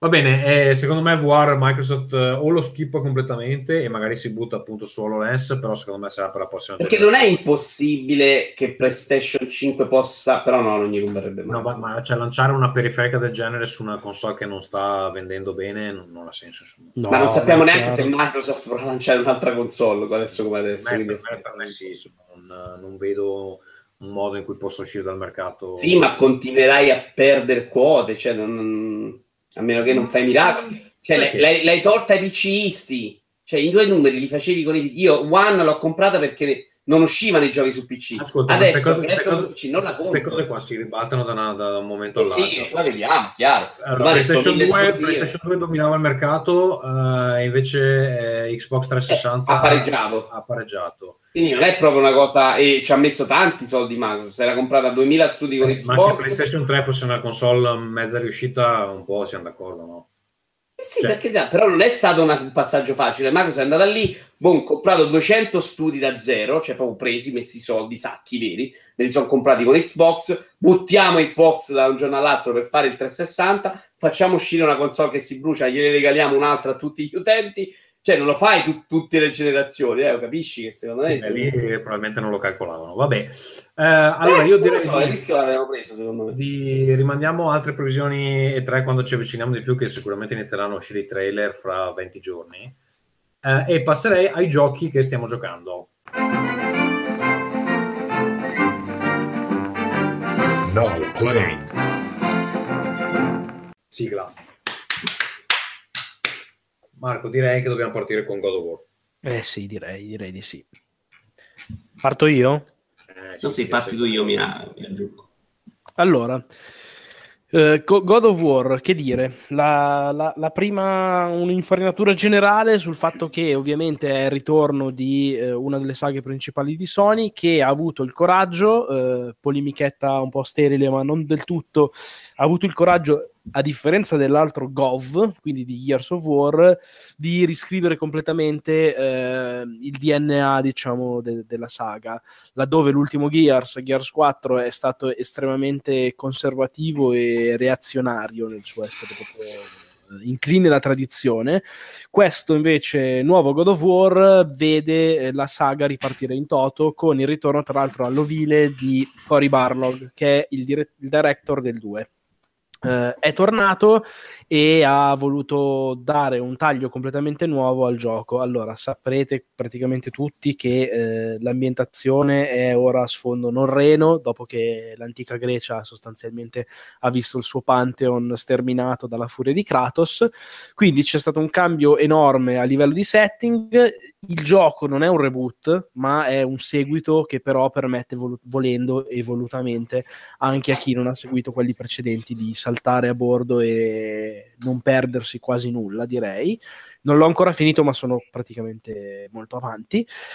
E che cosa hanno fatto sostanzialmente? Hanno prima di tutto invecchiato Kratos, che quindi è il personaggio di prima, ma con molta più esperienza di prima, si porta tutto il suo bagaglio di rabbia e di furia, è sempre stato un personaggio molto, molto monocorde, diciamo. E qui invece hanno voluto rendere sia il personaggio che la storia eh, più, più cicciona, più, più in stile Son- ultime produzioni di Sony. Ehm, il- la cosa, eh, secondo me, è riuscita non benissimo, ma di più. Eh, è eccellente il gioco, lo sto veramente divorando e adorando. Lo sto trovando una produzione stupefacente e clamorosa da più punti di vista. Eh, tra l'altro farò poi la recensione per Outcast, quindi va bene. e una volta che lo finirò vedremo. Comunque siamo per me su livelli veramente altissimi. Ah, eh, apro chiudo parentesi, eh, è il gioco con la media Metacritic PlayStation 4 più alta in assoluto e secondo me se lo merita. Una cosa che eh, poi lascio parlare un po' Vito e riprenderò la parola dopo. Una cosa che mi, ha, eh, mi, mi- mi- mi dava un po' di perplessità sulla carta, venendo soprattutto da Hellblade, che come vi ricorderete a me non è piaciuto molto a livello di gameplay, mentre ho apprezzato tutto il resto. eh, mi spaventava un po' che la nuova telecamera, che per certi versi ricorda un po' quella di Hellblade, quindi alle spalle del personaggio, eh, potesse snaturare tantissimo il- la giocabilità e il sistema di Qui ti chiedo una combattimento. cosa, Marco, ti interrompo un secondo, perché parlando con Cristiano Bonora, Crew, eh, che gestiva Whiscast, eccetera, a lui è piaciuto un casino Hellblade Mm. e abbiamo sempre un po' litigato su questa cosa. E diceva finora, l'ha iniziato qualche, credo ieri, l'altro ieri, diceva finora più bello Hellblade. A, a quel punto io volevo darmi fuoco. Ma, fa, ma, non, ma non. Allora, allora, Hellblade anche a me è piaciuto molto in realtà a livello di impatto narrativo. Poi il gioco non c'entra un cazzo in realtà, però il piano d'impatto sono abbastanza d'accordo. Ma tu parla, lui parla anche di grafica e tecnica. Non so, era un messaggio su WhatsApp. Perché God of War eh, Per me nulla. Sì, sì, no, dico solo per me nulla e dico solo una cosa velocissimo, poi riprendo. Secondo me il, il gameplay che dicevo era la cosa che mi preoccupava di più perché avevo un po' paura che Sony nel porre enfasi un po' alla Hellblade, nel senso sulla storia, sul contorno, sul renderlo un'esperienza cinematografica ed un'avventura a- a- molto più a 360 gradi rispetto ai giochi di andare in giro e menare come Bayonetta 2 che dicevamo la volta scorsa è vecchio ok? Questo è proprio il contrario. È molto nuovo e molto moderno nel suo essere cinematografico però e sono stati molto molto bravi secondo me a non snaturarlo o meglio a snaturarlo perché non c'entra un cazzo con il gameplay di prima un cazzo. Dopo ne voglio Sì, parlare di questa cosa. Ma eh, anzi lo dico adesso secondo me è un genere nuovo cioè secondo me non è un action ma io l'ho definito scriverò un articolo che forse va online domani sto finendolo. Eh, secondo me è un aim and slash cioè ho coniato questo genere nuovo è un misto tra uno sparatutto e un action nel senso aim perché si mira di solito è hack and slash qua si mira un casino c'è tantissima enfasi sull'utilizzo degli attacchi a distanza e sul proprio mirare, cioè non è come la pistola in Devil May Cry che schiacci un bottone e spara da solo e serve solo per tenere le combo. Qua mirare, proprio prendere la mira, tenere premuto il tasto L2 come faresti in uno shooter in terza persona è una mh, cosa fondante del gameplay ed è una figata, cioè funziona, è bello e cazzo non l'hanno cioè è un action nuovo, diciamo così. E quindi bravi. Allora, eh, vado con la mia impressione, di cui peraltro non mi aspettavo niente da God of War, non essendo un appassionato della saga. A me sta quindi piacendo più di quanto mi aspettassi. Eh, è un ottimo gioco. La parte narrativa che te è piaciuta un sacco, io sono, sono tipo a 7-8 ore, forse 10, adesso non vorrei dire. Mi è piaciuta molto all'inizio questo rapporto padre-figlio, ma in queste 10, 10 ore non si è ancora evoluto mai. Quindi il mio giudizio è un po' in sospeso da quel punto di vista. Tecnicamente, onestamente, da quanto ne avevo sentito parlare, mi aspettavo un po' di più. È bellissimo, più Stai per gusto su Pro? su Pro e 4K. Ok. Mm, è bellissimo, secondo me ha molto più stile di Horizon Zero Dawn, però Horizon Zero Dawn, se consideri pure quello che muoveva, secondo me un po' di, di- di- forza bruta è, ta- è più roba. Però, però è bello da quel punto di vista e mi sta molto piacendo anche il combattimento. Eh, però devo dire che quando io gioco a Bayonetta, non essendo un appassionato di questo genere, penso di non averlo completamente in mano, penso di, di accarezzarlo il contorno e avere mh, l'impressione che ci sia dentro molta più carne. Questo mi sembra invece di padroneggiarlo, perché secondo me le opzioni a disposizione sul sistema di combattimento, le possibilità sono infinitamente minori. Sì, sì, beh, allora, una cosa importante da dire è che da sempre la saga è molto meno tecnica di Bayonetta, cioè eh, God of War è una cosa tranquillamente più, più- più- più gestibile, cioè nel, nel suo DNA ha proprio il, il fatto di essere, di essere un, un gioco più, tra virgolette, tranquillo. E quindi come tale... Io ovviamente non sono appassionato, God of War 3 però ce l'avevo davanti, mi sembrava una roba invece già molto più dalla parte di Bayonetta che non da questa parte di questo No, gioco. qua. no, non è sman- no, no, no, no. Ti è sembrato Io, male, of War 3 diciamo. ho un po' fatto fatica. Non ricordo se l'ho giocato normal o difficile. Comunque, mi piace molto il ritmo di gioco. Veramente è una roba eh, che sembra veramente tirare avanti dall'inizio alla fine come una lunga una- un'avventura, unica. Un'avventura, insomma. bravo, sì. Non hai delle pause intermezzo, le secondarie sono benissimo amalgamate nel- nelle principali, la ricerca di screen, sembra tutto una cosa unica e in questo secondo me vince il fatto che non sia un vero open world. Nel Poi, complesso cazzo, non ha un caricamento, tecnicamente questa roba sì, qua fa, fa in game, secondo me da quel punto di vista fa, fa delle belle cose, sono d'accordo. Comunque funziona veramente, è difficile anche staccare da giocarci perché non c'hai un punto in cui dici adesso c'è la pausa, c'ho da chiacchierare con dieci stronzi. Cioè c'è veramente questa cosa che va dall'inizio alla fine in modo molto fluido. Detto questo, quindi ottimo gioco, neanche mi aspettavo. Io non ho avuto questa impressione di trovarmi di fronte al titolo che mi sconvolge la vita o al Breath, Wild, Breath of the Wild di turno, ma di fronte a di trovarmi di fronte a un buon titolo, a un ottimo titolo per il momento. Non ho avuto proprio questo impatto da cazzo, ma minchia, questa, adesso i videogiochi cambieranno per sempre. No, i videogiochi cambieranno per sempre? Assolutamente no. Però che, come dire, che gli action eh, dovranno fare il conto con questa cosa qua, secondo me assolutamente sì. Non- il problema è che si stacca veramente tanto dall'action. Cioè, se io No, no, infatti, appassionato di God of War, probabilmente è- sarei più incazzato che contento. Eh, che è una È come cosa me che talmente metti davanti a. Assassin's Creed Origins. Sì, sì, magari trovo un altro genere, trovo altre cose belle, ma non ho Ma più. guarda, io non ho giocato Origins, ma è- credo sia incredibilmente più violento di Origins eh, come, come- come stacco. Cioè, è proprio un'altra cosa completamente. No, no, secondo me lo è anche Origins, ma non cioè, qualche incoglionito lo vede meno. Cioè, ma stiamo parlando dello stesso stacco, fidati. Mm. Cioè, Assassin's Creed dentro Origins non c'è più. Non c'è niente di Assassin's Creed dentro Origins. Ok. Forse in God of War qualcosa di God of War nel combattimento c'è ancora. E io, è un'ultima cosa, nella telecamera qualche volta un pochino io l'ho patita. Ci sono dei passaggi in cui veramente non riesci ad avere una visione totale di tutto e un po' dà fastidio. ecco. Non lo so, secondo me l'inizio. Allora, poi dipende una cosa importante che stanno anche dicendo in chat sulla difficoltà. Dipende tanto da che livello di difficoltà lo stai giocando. Secondo sta me. dicendo in chat anche Marco? Se dito si può tagliare anche l'unghia dei piedi, gentilmente. che orrore.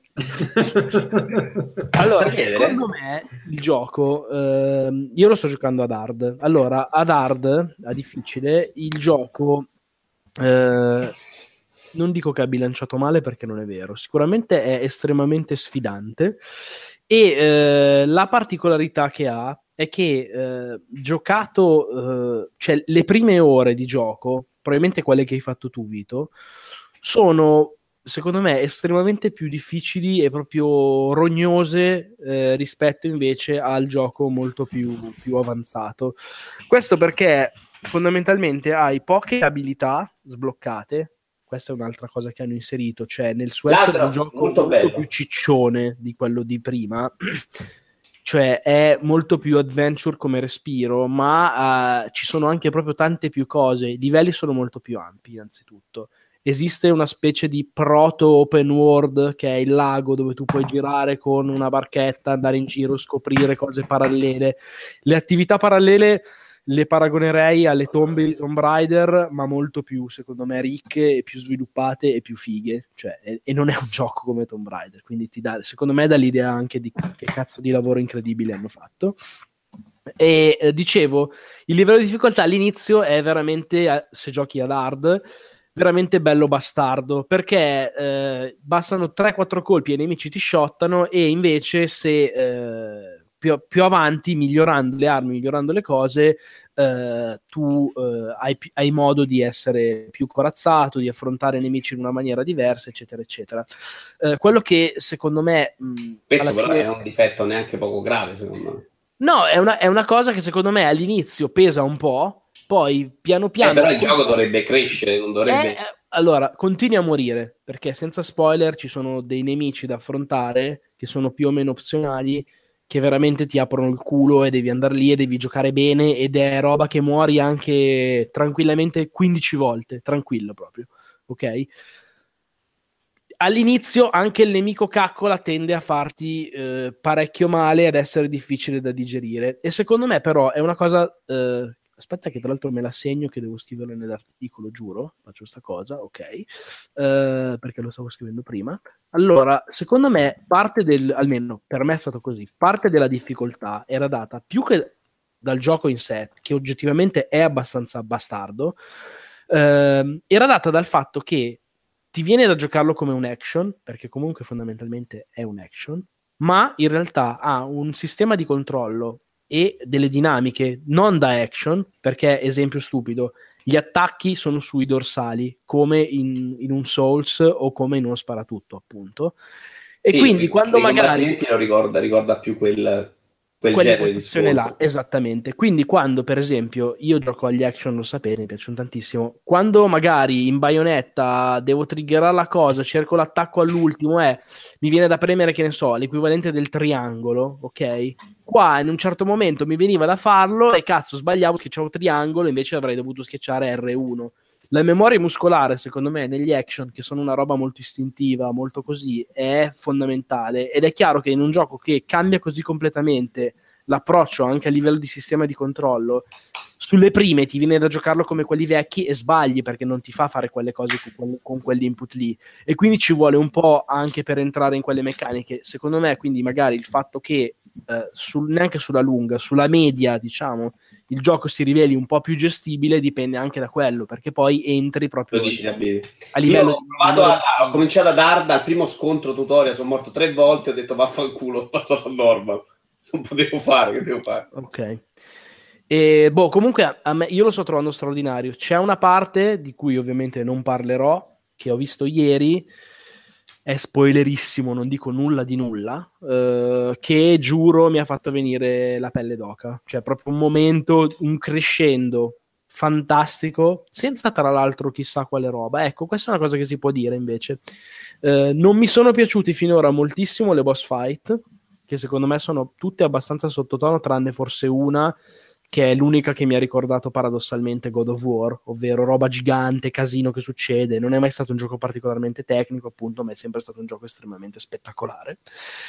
E eh, secondo me all'inizio, ma vale un po' per tutto il gioco, è un gioco secondo me molto molto bello in assoluto a livello scenografico, ma rispetto a quelli vecchi che puntavano tantissimo su guardati sta ambientazione, guardati su set piece che figata, con l'inquadratura giusta, con la scala gigantesca della telecamera che si allontanava, eccetera, eccetera, questo è molto più misurato molto più eh, vicino appunto all'azione ai personaggi come la telecamera e non, non se la mena troppo a farti vedere l'impossibile della cosa gigantesca, ultra spettacolare. Ti sbatte in faccia sto mondo bellissimo, creato così, ripeto, senza un cazzo di caricamento, che è, un risultato abbastanza straordinario. E come dire, secondo me vuole essere un viaggio un po' più, più intimo, senza bisogno di, dei fuochi d'artificio che magari usavano una volta, usavano in passato. ecco. Però boh, per me è ultra mega iper arci promosso ed è bellissimo anche il doppiaggio in inglese.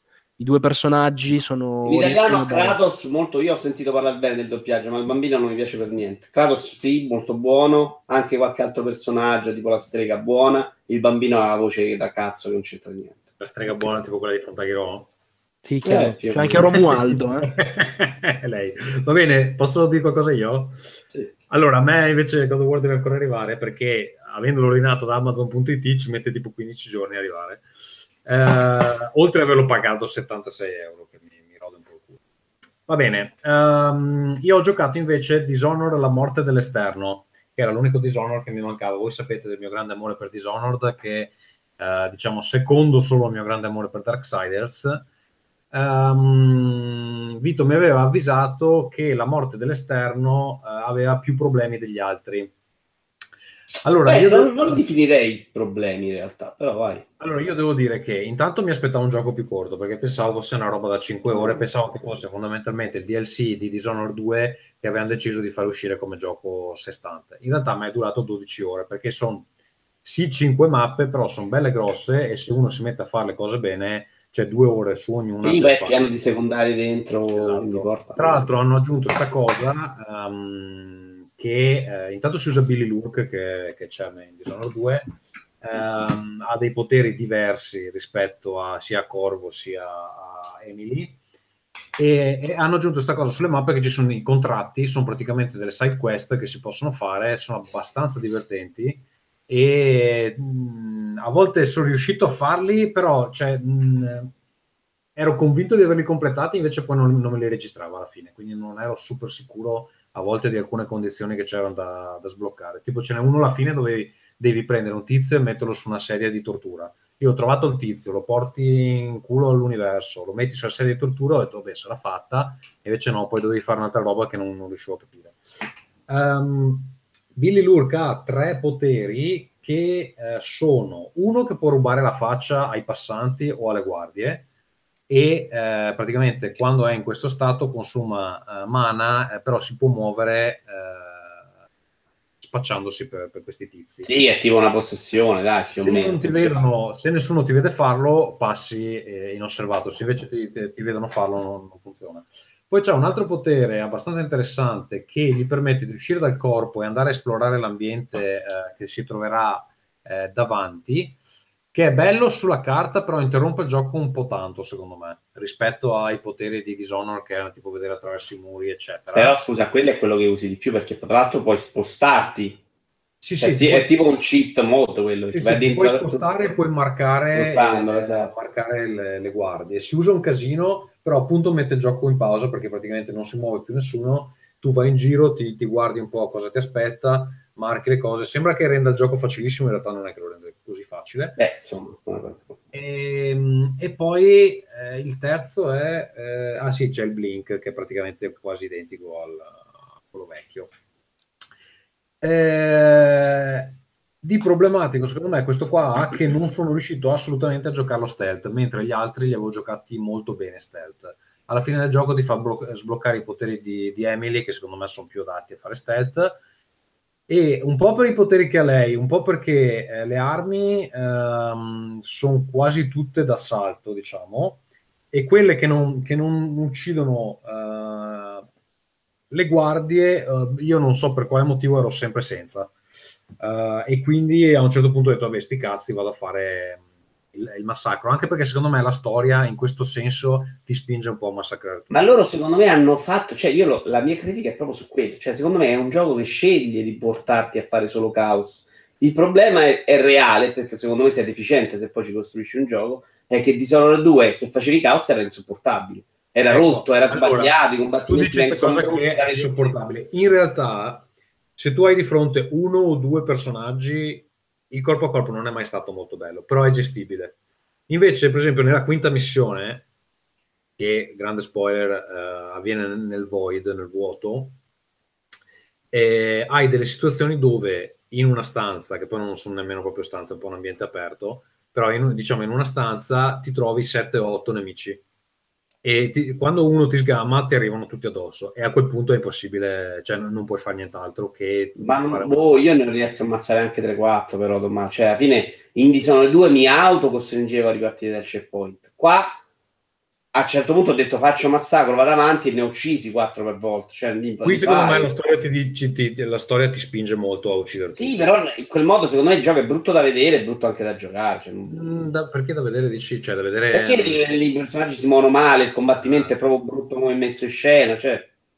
Mm. Sì, ecco, allora è un, po', è, è un po' meno riuscito degli altri, però se vi piace l'ambientazione di Dishonored, secondo me aggiunge anche una parte di storia abbastanza interessante. E vabbè, le città sono belle, le mappe Ha raggiunto la cosa carina dei poteri che li usi sempre, eh, si ricarica da solo, non devi comprare le fialette, Sì, quello ti infatti- permette di usarli molto di più. quello infatti ti permette di usare i poteri molto. Ehm, a livello di cose che succedono, secondo me la qualità è comparabile a, a quella degli altri Dishonored. Eh, C'è questa combinazione di poteri che ti spinge molto al caos e il gioco non funziona proprio benissimo col caos.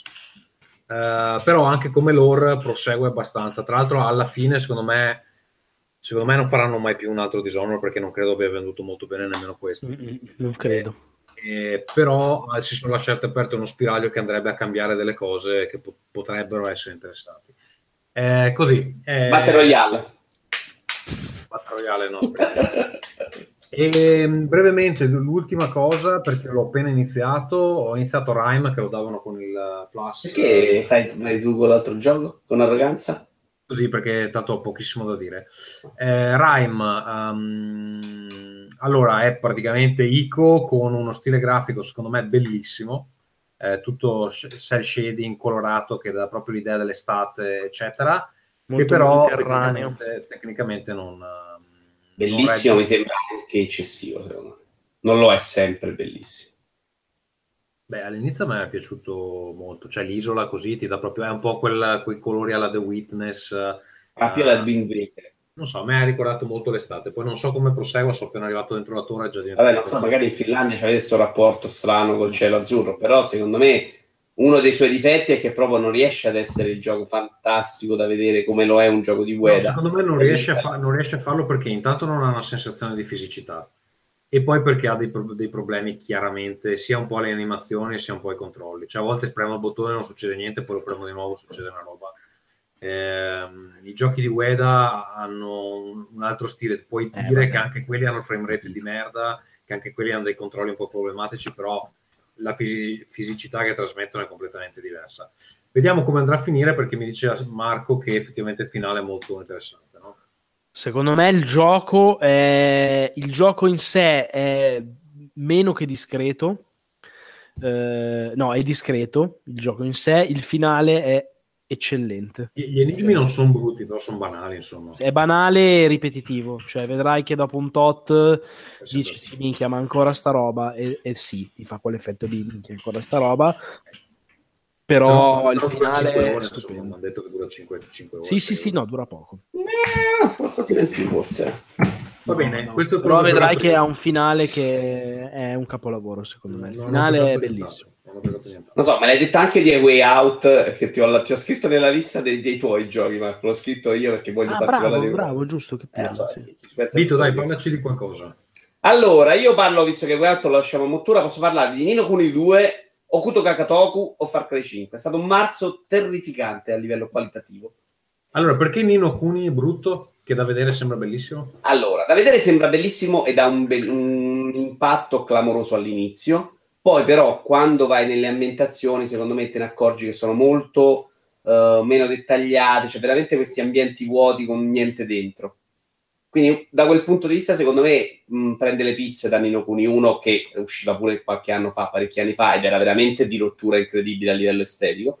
Ed è poi orribile quando invece vai nella mappa di spostamento, lì è proprio brutto da vedersi. Però la parte estetica rimane la parte migliore del gioco. Secondo me anche meno ispirato nei boss, c'è un sacco di cose che funzionano meno. Le ambientazioni sono poche, sono povere, ci capiti 200 volte, vabbè. Tranne forse Shanghai, una cittadina tipo la Las Vegas, che è molto bella. Eh, è però il gioco che è insopportabile, veramente. Io l'ho lasciato, ho fatto 40 ore e sono arrivato al boss finale tipo 20 livelli sotto ed era comunque battibile. Quindi ho patito meno il problema eh, difficoltà che dicono tutti. Cioè, il gioco è molto semplice se ci arrivi con tanti livelli sopra o pari livello. Io che arrivavo sotto, tutto sommato, il gioco era quasi interessante. Però il sistema di combattimento era banale, cioè aveva 2000 cose che potevi fare e, e la metà non servivano a niente, cioè una serie di cose abbastanza insignificanti. Ehm, e vabbè, però fondamentalmente ti riducevi a star lì dentro questa arena a picchiare la gente come fai in, tel- in a linea di massima, con delle armi diverse per personaggio, ma vabbè. La storia di una banalità insopportabile, veramente la storiella del cazzo, in cui ci hanno aggiunto queste meccaniche da gioco occidentale moderno, open world, in cui vai in giro a fare il minatore e a raccogliere gente, per dire io che l'ho rasciato ho fatto 98 missioni secondarie e l'ho rasciato, eh e praticamente non ho visto questa, altra serie di missioni incredibili. C'avevi 150 solo quelle in cui recluti personaggi, una serie di, di missioni poi tutte insignificanti. Qui, ok, vai lì, combatti il mostro, riportalo. Vai lì, prendi l'oggetto, riportalo. E da quel punto di vista banale. C'è la parte gestionale de- del, um, del regno che è carina, molto semplice e banale, ma comunque si fa e funziona. E poi c'è la parte invece delle battaglie campali, che è una sorta di RTS molto semplificata, e quello secondo me è terribile. E, e secondo me colpevolmente ti fa fare anche un'ora alla fine del boss finale, più o meno, in cui devi fare sta battaglia, devi, dovresti stare più alto di livello. Io quelle non le avevo praticamente mai fatte perché sono lunghe, sono noiose, non, cioè, non sono divertenti, e quindi sono arrivato un po' basso a quella e mi è durata un po' di più. Eh, quindi nel complesso non c'è niente che sia particolarmente bello. E quindi ma perché cazzo uno deve giocare? Cioè, è un gioco vecchio nella concezione in cui hanno aggiunto una serie di cose per fare i fighi che gli sono venute tutte mediamente male. E poi la storia secondo me doveva puntare un po' più sull'epicità. Invece c'è veramente vai al paesietto c'è sta il tizio in difficoltà batti il bossino e vai avanti. Mm, tristissimo parlo malissimo anche di Okoto Kakatoku che è il gioco di Gran Guerriero da in teoria gli sviluppatori di Yakuza ma secondo me manco quel cazzo l'avranno fatto gli spazzini perché è veramente un gioco tecnicamente PlayStation 2 eh, ma, ma, dico sul serio quando dico un gioco PlayStation 2 eh, non lo dico per parlare è proprio un gioco PlayStation 2 graficamente cioè una roba veramente inguardabile eh, in cui Ken è, è, l'unico personaggio che si salva insieme ad altri 3-4 protagonisti eh, e qui secondo me non funziona neanche troppo bene il sistema di combattimento perché per dare spazio alle mosse di Ken ti fa fare tutte prese, cioè ogni tre cazzotti parte schiaccia il cerchio in cui fai la mossa figa e poi sono tutti QTE.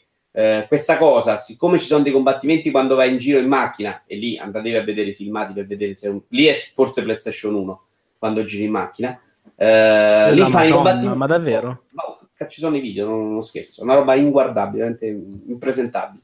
Lì quando vai in macchina, i combattimenti che credo li abbiano messi per farti livellare a questo punto non sono di 5-6 nemici come sono di solito nelle città, ma sono di 30 personaggi avversari, quindi durano 20 minuti un combattimento del genere. 20 minuti in cui sei sempre lì a schiacciare cerchio per fare la special è ovviamente indecente.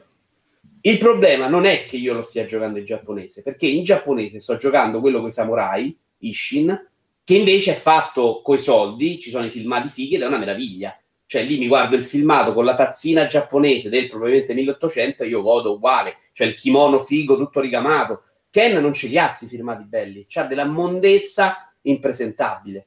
E quindi la- quello che salvo io di solito degli Yakuza, che è il turismo, era quello che mi aspettavo di trovare. Poi gli ambienti di Ken fighi Sì, che sarebbe stato il fattore nostalgia, fanservice, che te lo, te lo altro che salvava. non funziona neanche perché non sa niente di Ken.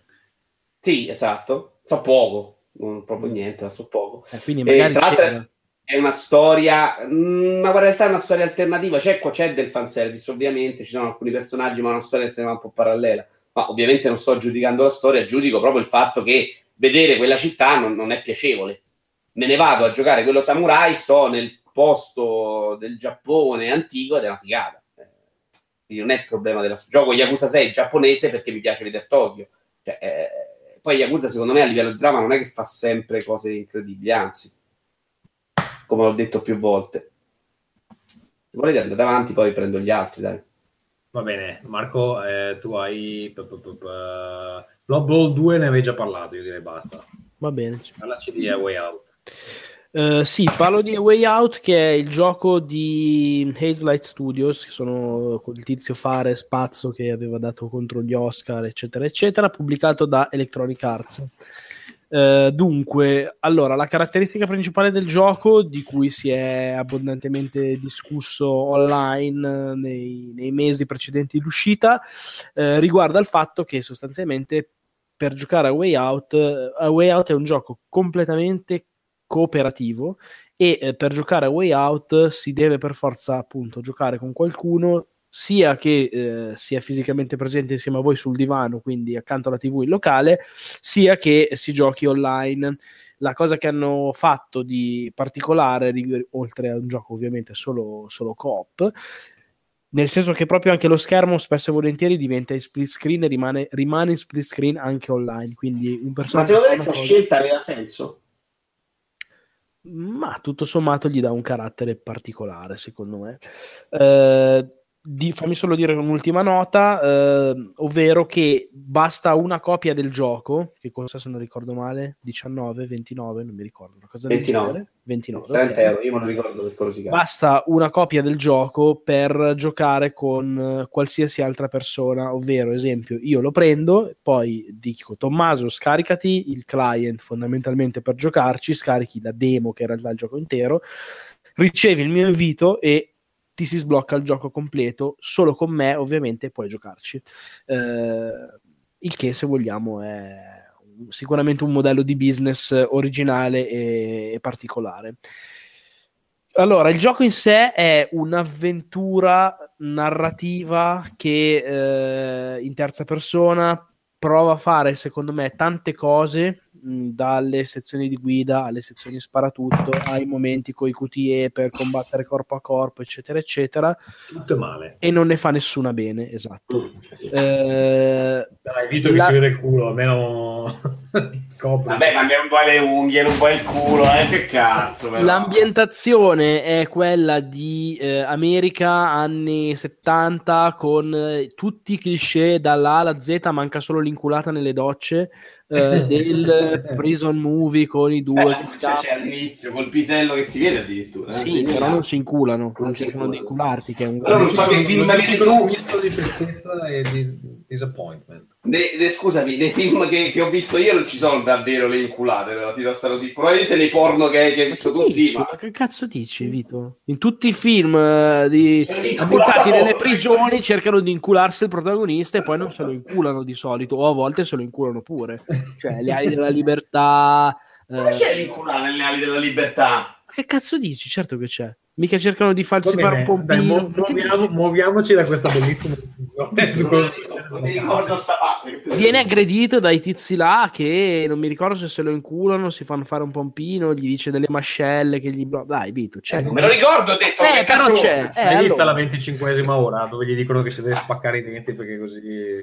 Eh, per- cioè, vedi, voglio dire, c'è sempre, è un classico. E qui non- è l'unica cosa che si Sì, sono tolti. comunque è fondato sui cliché, su questo sono d'accordo. Tutto il resto sono tutti cliché dal primo all'ultimo. Ehm, narrativamente, secondo me, scorre eh, senza eh, entusiasmare proprio perché ricalica, col- cioè parte da un cliché, inizia a minchia cliché, scappano e vadono di notte con, dal- sfondando il cesso nel momento in cui c'è il temporale. Non è spoiler perché cazzo è No, qualsiasi è proprio l'idea libertà. Esatto, è così, è tutto così. E secondo Mancava me ci poteva stare se a un certo punto ti abituava ai cliché e poi pam, te lo rovesciava forte, e invece non lo fa mai.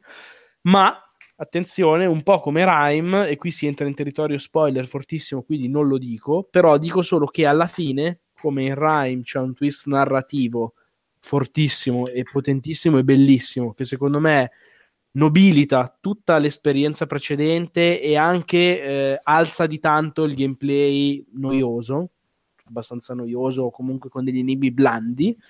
Qua c'è una trovata narrativa eh, che cambia invece proprio il finale del gioco, anche a livello di gameplay, cioè diventa ancora un altro gioco, perché se vogliamo, questo è un po' il pregio del gioco, un momento stai sparando, due minuti dopo non sai che cazzo stai facendo, magari sei in nave, cioè sei in una barchetta a remare, stai cercando di catturare un pesce piuttosto che stai appunto a uno scontro a fuoco con la polizia, eccetera, eccetera.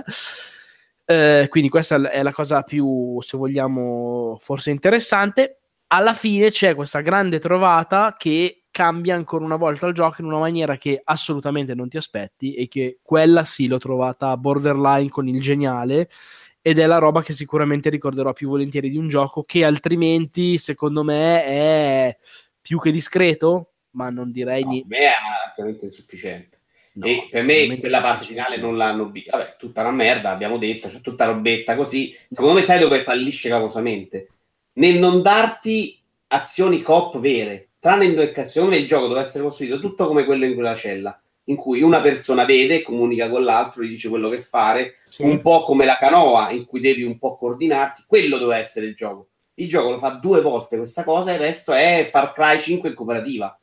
Cioè, due Ok. persone che fanno un'azione e secondo me lì fallisci completamente. Non è, lì è, è- è tutta una zozzeria. Cioè, a livello narrativo per me è deboluccio. Cioè, parte la, la parte finale che secondo me non è sta roba incredibile, è bella, bellina, meglio del resto. Però è, è robetta, i dialoghi non sono incredibili, tutta la storia è un filmaccio. Vabbè, di la scrittura è normale, eh, cioè ci mancherebbe, non ti sto dicendo che. No, ma l'hai detto, non sei, per te però quel finale non bilia tutto, per me assolutamente no. Cioè, io Secondo me il finale è molto molto bello, ma è molto molto bello non tanto narrativamente, perché non lo è narrativamente, è molto molto Eh, bello come, come trovata, ecco.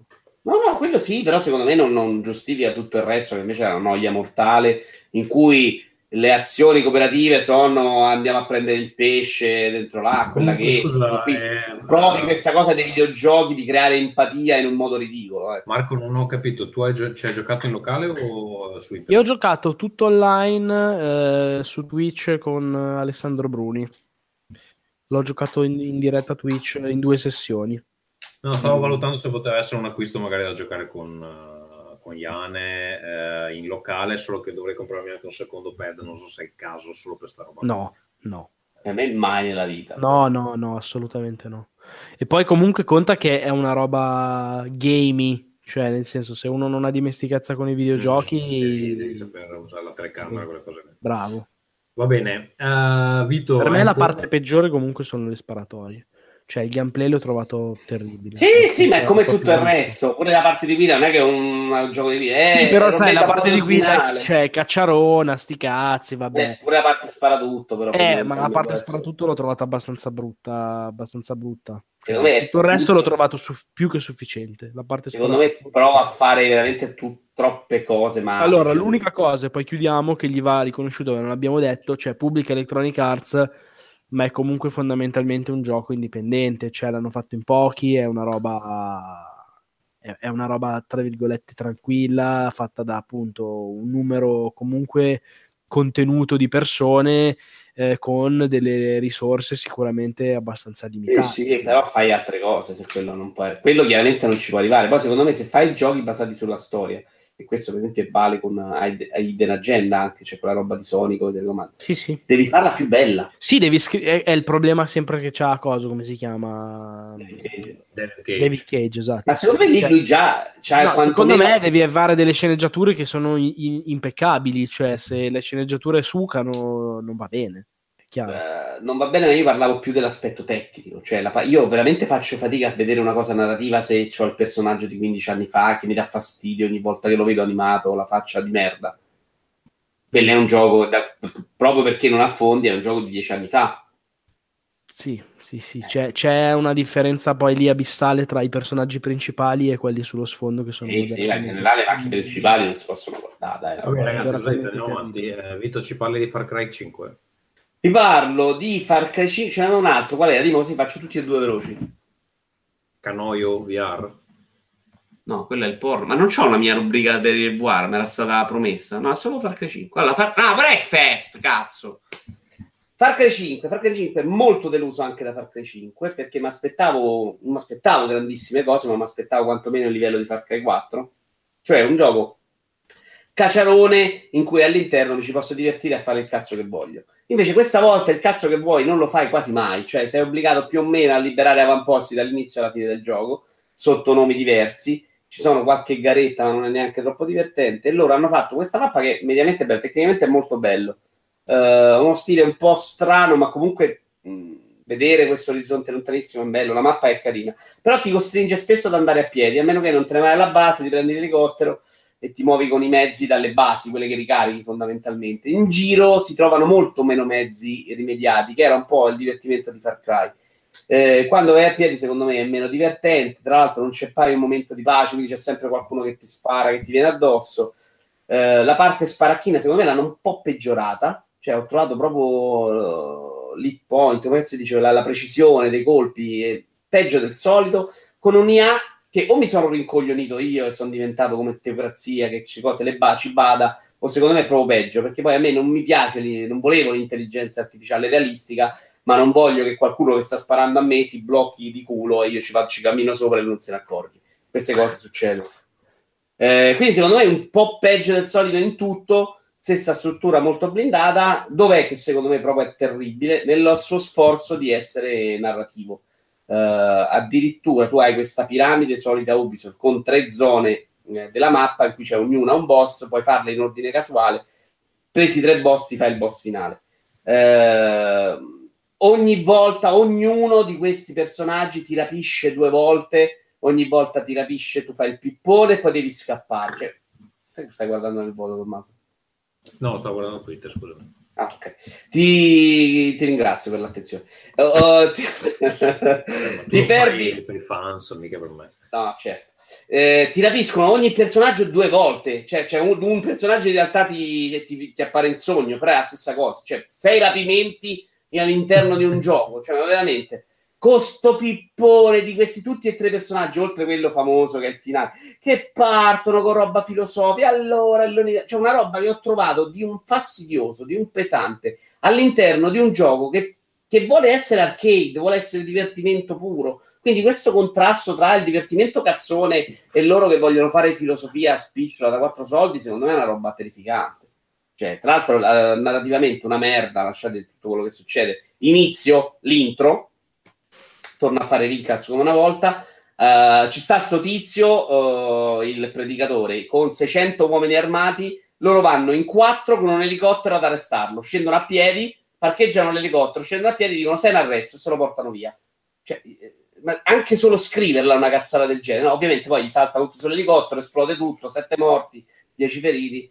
E, e, nel frattempo tu continui questo gioco in cui c'è sempre gente che dice cazzate, che dice cose stupide, pesanti sulla vita, sulla morte, una sorta di fallout uh, all'ennesima potenza. Segnalo comunque solo per la cronaca che è arrivato in chat Patrick, attenzione, esatto, sta... che è, è, l'accusatore di Simone. era subito del fatto che qualcuno ancora ascoltasse il post, era meglio salutare Vicius. Confermo la cosa detta da Simone. Era stupito del fatto che qualcuno ancora ascoltasse il podcast. Bene. Bene. adesso, adesso gli mando uno screen così quando torna a calcetto gli viene anche Eh, male. se l'avevo detto io non ero credibile, non ho capito. Beh, Comunque una un rottura di palle, Cry 5 è insopportabile. Infatti ho provato a lasciare anche quello, l'ho trovato veramente fastidioso e mai divertentissimo. Solo ogni tanto quando si sparava. Invece, per la tredicesima volta, credo, ho scaricato Breakfast, che avevo preso Early Access 52 anni fa. Ogni volta lo scaricavo, forse ne ho parlato anche qua. Era una merda e lo disinstallavo. Riscari- eh, L'altro giorno, a marzo, mi è Spiega cos'è, spiega cos'è Breakfast, perché non è che tutti lo sanno. Ma c'è un cazzo, ci, ci- adesso ci arriviamo. Lo, fammici arrivare, sto partendo prima dalla narrativa di contorno. Ma di cos'è? È il gioco di macchina di Bugbear che, sono, che si chiamava all'inizio NASCAR Game, sono quelli che hanno fatto l'ultimo Ridge Racer, quello di merda, che tra l'altro ho visto aveva delle recensioni incredibili, e Sì, soprattutto la serie finale. Eh, gioco di distruggere molto Destruction Derby 2 per PlayStation, cioè come idea. Eh, lo scarico l'ennesima volta che c'è la campagna e ti mette è un gioco della Madonna, cioè probabilmente il più bello arcade che ho giocato negli ultimi dieci anni, anche se poi per sua natura non vuole essere proprio un arcade, ha una sorta di guida molto ibrida più dalle parti di Forza Motorsport, quindi non vera eh, simulazione, ma non c'hai le derapate alla Ridge Racer, ecco, in cui conta molto la fisica, ma in cui è favoloso da vedere le routine delle altre macchine che si scontrano con queste lamiere che vanno dappertutto, con questi colori delle carrozzerie incredibili, è divertentissimo da guidare, mi ci sto divertendo un sacco e dopo 50 anni sono tornato a giocare un gioco di auto online perché è più bello online che offline, ovviamente. Eh, perché ti sfasci, cioè non c'è nessuno che ti dice qui devi stare attento, che vai lì, tiri le macchine che ti vengono addosso, le piste incrociate ad otto in cui devi, devi spatasciarti, insomma ad ogni incrocio puoi morire anche se sei primo di 100 giri. Eh, e poi ci sono i Destruction Derby che secondo me funzionano meno. Ciliegina sulla torta, eh, Destruction Derby di Tosa Erba. Cioè lì eh, hanno veramente toccato il massimo. Infatti nelle varie live ho veramente incitato le folle con questi Destruction Derby di Tosa Erba. Che gli vuoi dire? E Simone dice che non, non capisce questa accusa, ah, ma per scherzo, gli ho mandato la- lo screenshot. Ho detto no, no, senti, senti l'inizio dell'episodio. Quindi il ca- hai hai fatto scoppiare un caso in sostanza. Esatto, esatto. Eh, la fa- ah, ok, padre, io non c'entro niente. Mandagli lo speed show di Liverpool Roma, magari. Sì, sì, no, glielo, glielo- glielo mandato. Vabbè, ho finito. Eh, dai, eh, Ma quello porno, ho una mia rubrica guarda o non ce l'ho la mia rubrica Ma che rubrica guarda e fai, mettilo Ma mi ha mandato una sigla bellissima. Che sigla mi hai mandato? E tu Ah, me ne sì, mandate due per giusto. fare un... Giusto, è vero, è vero. Porca troia. Allora, in questa puntata utilizzeremo ehm, delle nuove sigle, se mi ricordo di metterle, che ci ha mandato il nostro ascoltatore, come cazzo si chiama? Eh, Samuele Palazzolo. Ne ha fatta una per eh, appunto i giochi VR di Vito. Adesso se io mi VR ricordo, sbatto le mani anche qua. Per i giochi VR in generale usiamo, dai, non solo per me. però ci sei tu che dici cagate sulla buona. Va bene, facciamo partire questa sigla. Guardati alle spalle, c'è una scimmia con tre teste Anzi, noi Vito Juvara col caschetto del VR Allora, Vito, parlaci di questo gioco. Però posso far notare che ho detto io c'ho una rubrica VR, no, può fanculo quando ti ho ricordato che mi hai mandato te. Sì, cazzo, eh. Allora, Canoggio VR è il gioco porno uscito per Oculus. Come si po'. chiama? Canoggio. È uno di quelli di appuntamenti, Canoggio mi sembra, di appuntamenti con ragazzi giapponesi. Sì. che eh, costa una fracconata tipo 50 euro, grazie a Dio l'ho trovato in altri modi. Eh, tu stai nella stanzina, parli con la tizia, succedono cose. Eh, quando l'hai finito, in realtà puoi rifare tutto con l'hai spogliata. Eh, e però in tutto questo, che proprio, tra l'altro, ci ho visto del gran potenziale, secondo me, perché più del porno reale col filmato di merda a, 300 a 180 gradi. Ma la cosa che mi è veramente piaciuta di questo gioco è la stanzina vuota, cioè la, tu stai nella cameretta della ragazzina, a un certo punto lei si addormenta sul letto, eh, spogliata vestita, poi dici di tu, e ci sono le rumori Già, è già una roba di uno squallore infinito. No, ma è legale. non è lo squallore. ha questa ragazzina, Vito? Perché qua inizia a diventare... Eh, c'era 16-18 anni giapponese, cioè roba da hentai bambine. Però lasciamo perdere questo discorso, adesso non mi devi mandare in galera. Non è, lo sto provato per voi io, per porca miseria. Non era la parte porno, la parte carina era questa stanza silenziosa con le cicaline in cui tu ti mettevi sulla sesta veramente in pace con Dio. Cioè io voglio per VR una roba così, con una spiaggia del cazzo, qui me ne sto in pace. La roba pornografica fa pure un po' schifo, perché a un certo punto lei ti masturba e parte questa cosa da tutte le parti, sto schifo incredibile. Poi tra l'altro non ho superato l'esame della masturbazione, perché ci sono varie scene dopo che hai finito la storia principale che durerà 15 minuti. Cioè, alla fine c'è tipo bacio, e tu devi star lì a baciarci, sta altre cosine, e poi parte con le cose più impegnative, ma le devi sbloccare. Non riesco a capire come devo finire la masturbazione. Che a casa mia finisce con l'eiaculazione, invece l'ho, l'ho coperta da testa a piedi. E la masturbazione di lei su di te? Eh no, è lei che ti masturba, quindi con una mano, con due mani, ho provato con le tette, però non riesci particolarmente a tirarci fuori niente. Cioè, non ho capito come finisce. L'ho ricoperta veramente di roba bianca a un certo punto. Lei era veramente impiastrata da capo e piedi, ma non, fi- non riesco a sbloccare quello successivo, che è, credo, il pompino. No, così avete Eh, saputo. ma, ti- ma come ti sei sentito? Come ha reagito il tuo corpo a questo gioco bellissimo? Secondo me c'è del potenziale, ho detto. No, ce n'era. Dici, Ce n'era sicuramente più del porno con la tizia davanti. Mamma Però, però ti deve mettere un po' la roba shy di questo tipo. tutto in time, no? Lei era un po' deformata, un po' più bassa di come dovrebbe essere. un po' deformato. Eh, beh, perché sai che tutti i giochi di War hanno questa cosa in cui i personaggi non hanno proporzione vera, tranne l'Oneco, che invece la tizia era secondo me perfetta. C'era sempre questa cosa in cui le persone, dei personaggi umani non li chiappano al 100%. E lei non era, era un po' troppo fina, insomma, cose così. Però Si l'idea me, anche nella fiera- c'è, del, c'è del grandissimo potenziale in questa roba. Cioè, una volta nella tua vita che trovi una donna che ti vuole scopare e Io l'ho messa a letto a dormire, mi sono messa a dormire in stanza. Invece è veramente un casino, ma lo dico sul serio, non sto facendo Cioè, la stanza silenziosa è bellissima. Va bene, cosa Ho una dite, se, pace nel mio ambiente meraviglioso. cosa dite se chiudiamo con la, nuova- con la rubrica 1 vale 1 in onore del nuovo governo che si andrà a formare a breve? Non siamo un partito, non siamo una casta, siamo cittadini, punto e basta. Ognuno vale uno, ognuno vale uno,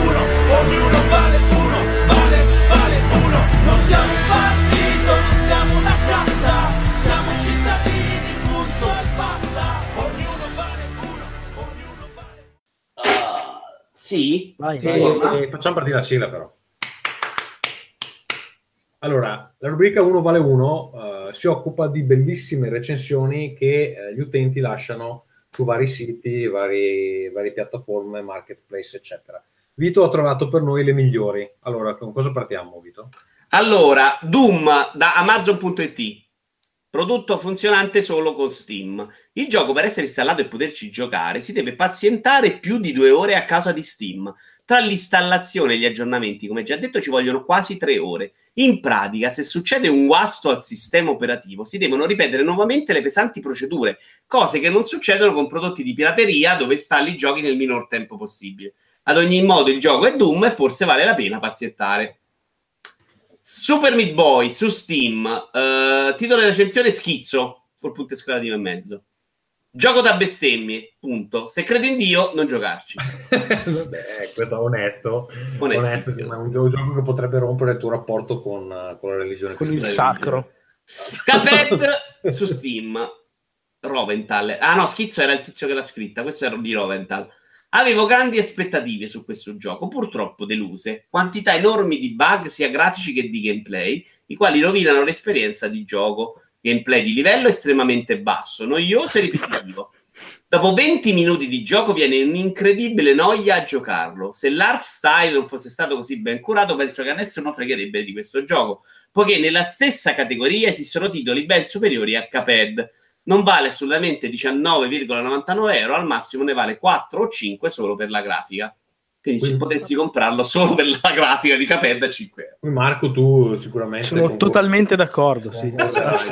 Assolut- Potrei averla scritta io questa recensione. Cre- credo infatti fosse di Marco. Sì, sì, sì. Cuphead ancora su Steam di eh, Mason Clark Luke. Quando finisco il livello Run and Gun 2, alla fine vengo ucciso e il boss muore nello stesso momento. Da qui tutto in maiuscolo. Volete sistemare all'istante questo bug, bug perché altrimenti esco di testa e spacco la testa a tutti quanti e tiro giù anche santi che non esistono, altrimenti datevi 100 monete di gioco come risarcimento e anche livello come già completato? Cordiali saluti. Però almeno è cordiale. Eh, adesso i- però i, i cordiali saluti erano anche quelli in maiuscolo, non so quanto cordiali. Cioè, cordiali saluti, cazzo! Esatto. Va bene ragazzi, io direi che per questa puntata siamo arrivati al- alla fine, Eh, è un bel momento per andare a letto, qui è già mezzanotte. O per Eh, andare a sentire Outcast, che durano sempre di andare a più. sentire Outcast, andare a vedere Simone Trimarchi e Outcast. Eh, che adesso fa il finto tonto in chat, ah ma io non ho detto niente, non so. Poi, poi, se- poi- poi lui se la prende perché non capisce che Tra l'altro c'è una versione... Sì, stavo dicendo, del- secondo me Simone tra l'altro eh, ci rimane male, è il tipo che ci rimane male per questa C'è cosa. una versione de- della storia che dice che Simone abbia detto ma ancora ascoltate quel podcast di merda. Ah, non è confermata, ma c'è anche questa versione. Sì, siamo già in zona della Sguardian, insomma. Pienamente in zona della Sguardian. Ora della prossima puntata Simone ha fermato uno a caso per dirgli ma tu ascolti quel podcast di merda, no, perché io mi vergogno di farlo. Ha il megafono e ha affittato la chiesa a Lucca per dire Rincast merda. E, mm, tra l'altro io nella prossima puntata voglio o il suo mea culpa o, o la, verità, la sua verità. Dobbiamo fare... Col megafono. dobbiamo Ah, fare adesso, però deve venire anche fare, serve la controprova. Esatto, facciamo allora il Cioè, dibattito. facciamo una polemica anche noi Il clamorosa dibattito tra multiplayer e veri- e veri- Va bene ragazzi, io vi saluto, direi che riusciamo a fare un episodio prima, di, mm, eh, prima del- delle tre, eh, oppure, No, so, che davvero? oppure la tiriamo lunga, però sono 45 giorni, eh, vediamo. Vediamo. Eh, niente, saluti, ciao, buonanotte, grazie per essere stati con noi. Ciao Marco, ciao Vito. Ciao ragazzi, grazie mille. Ciao ciao. A tutti. Ciao.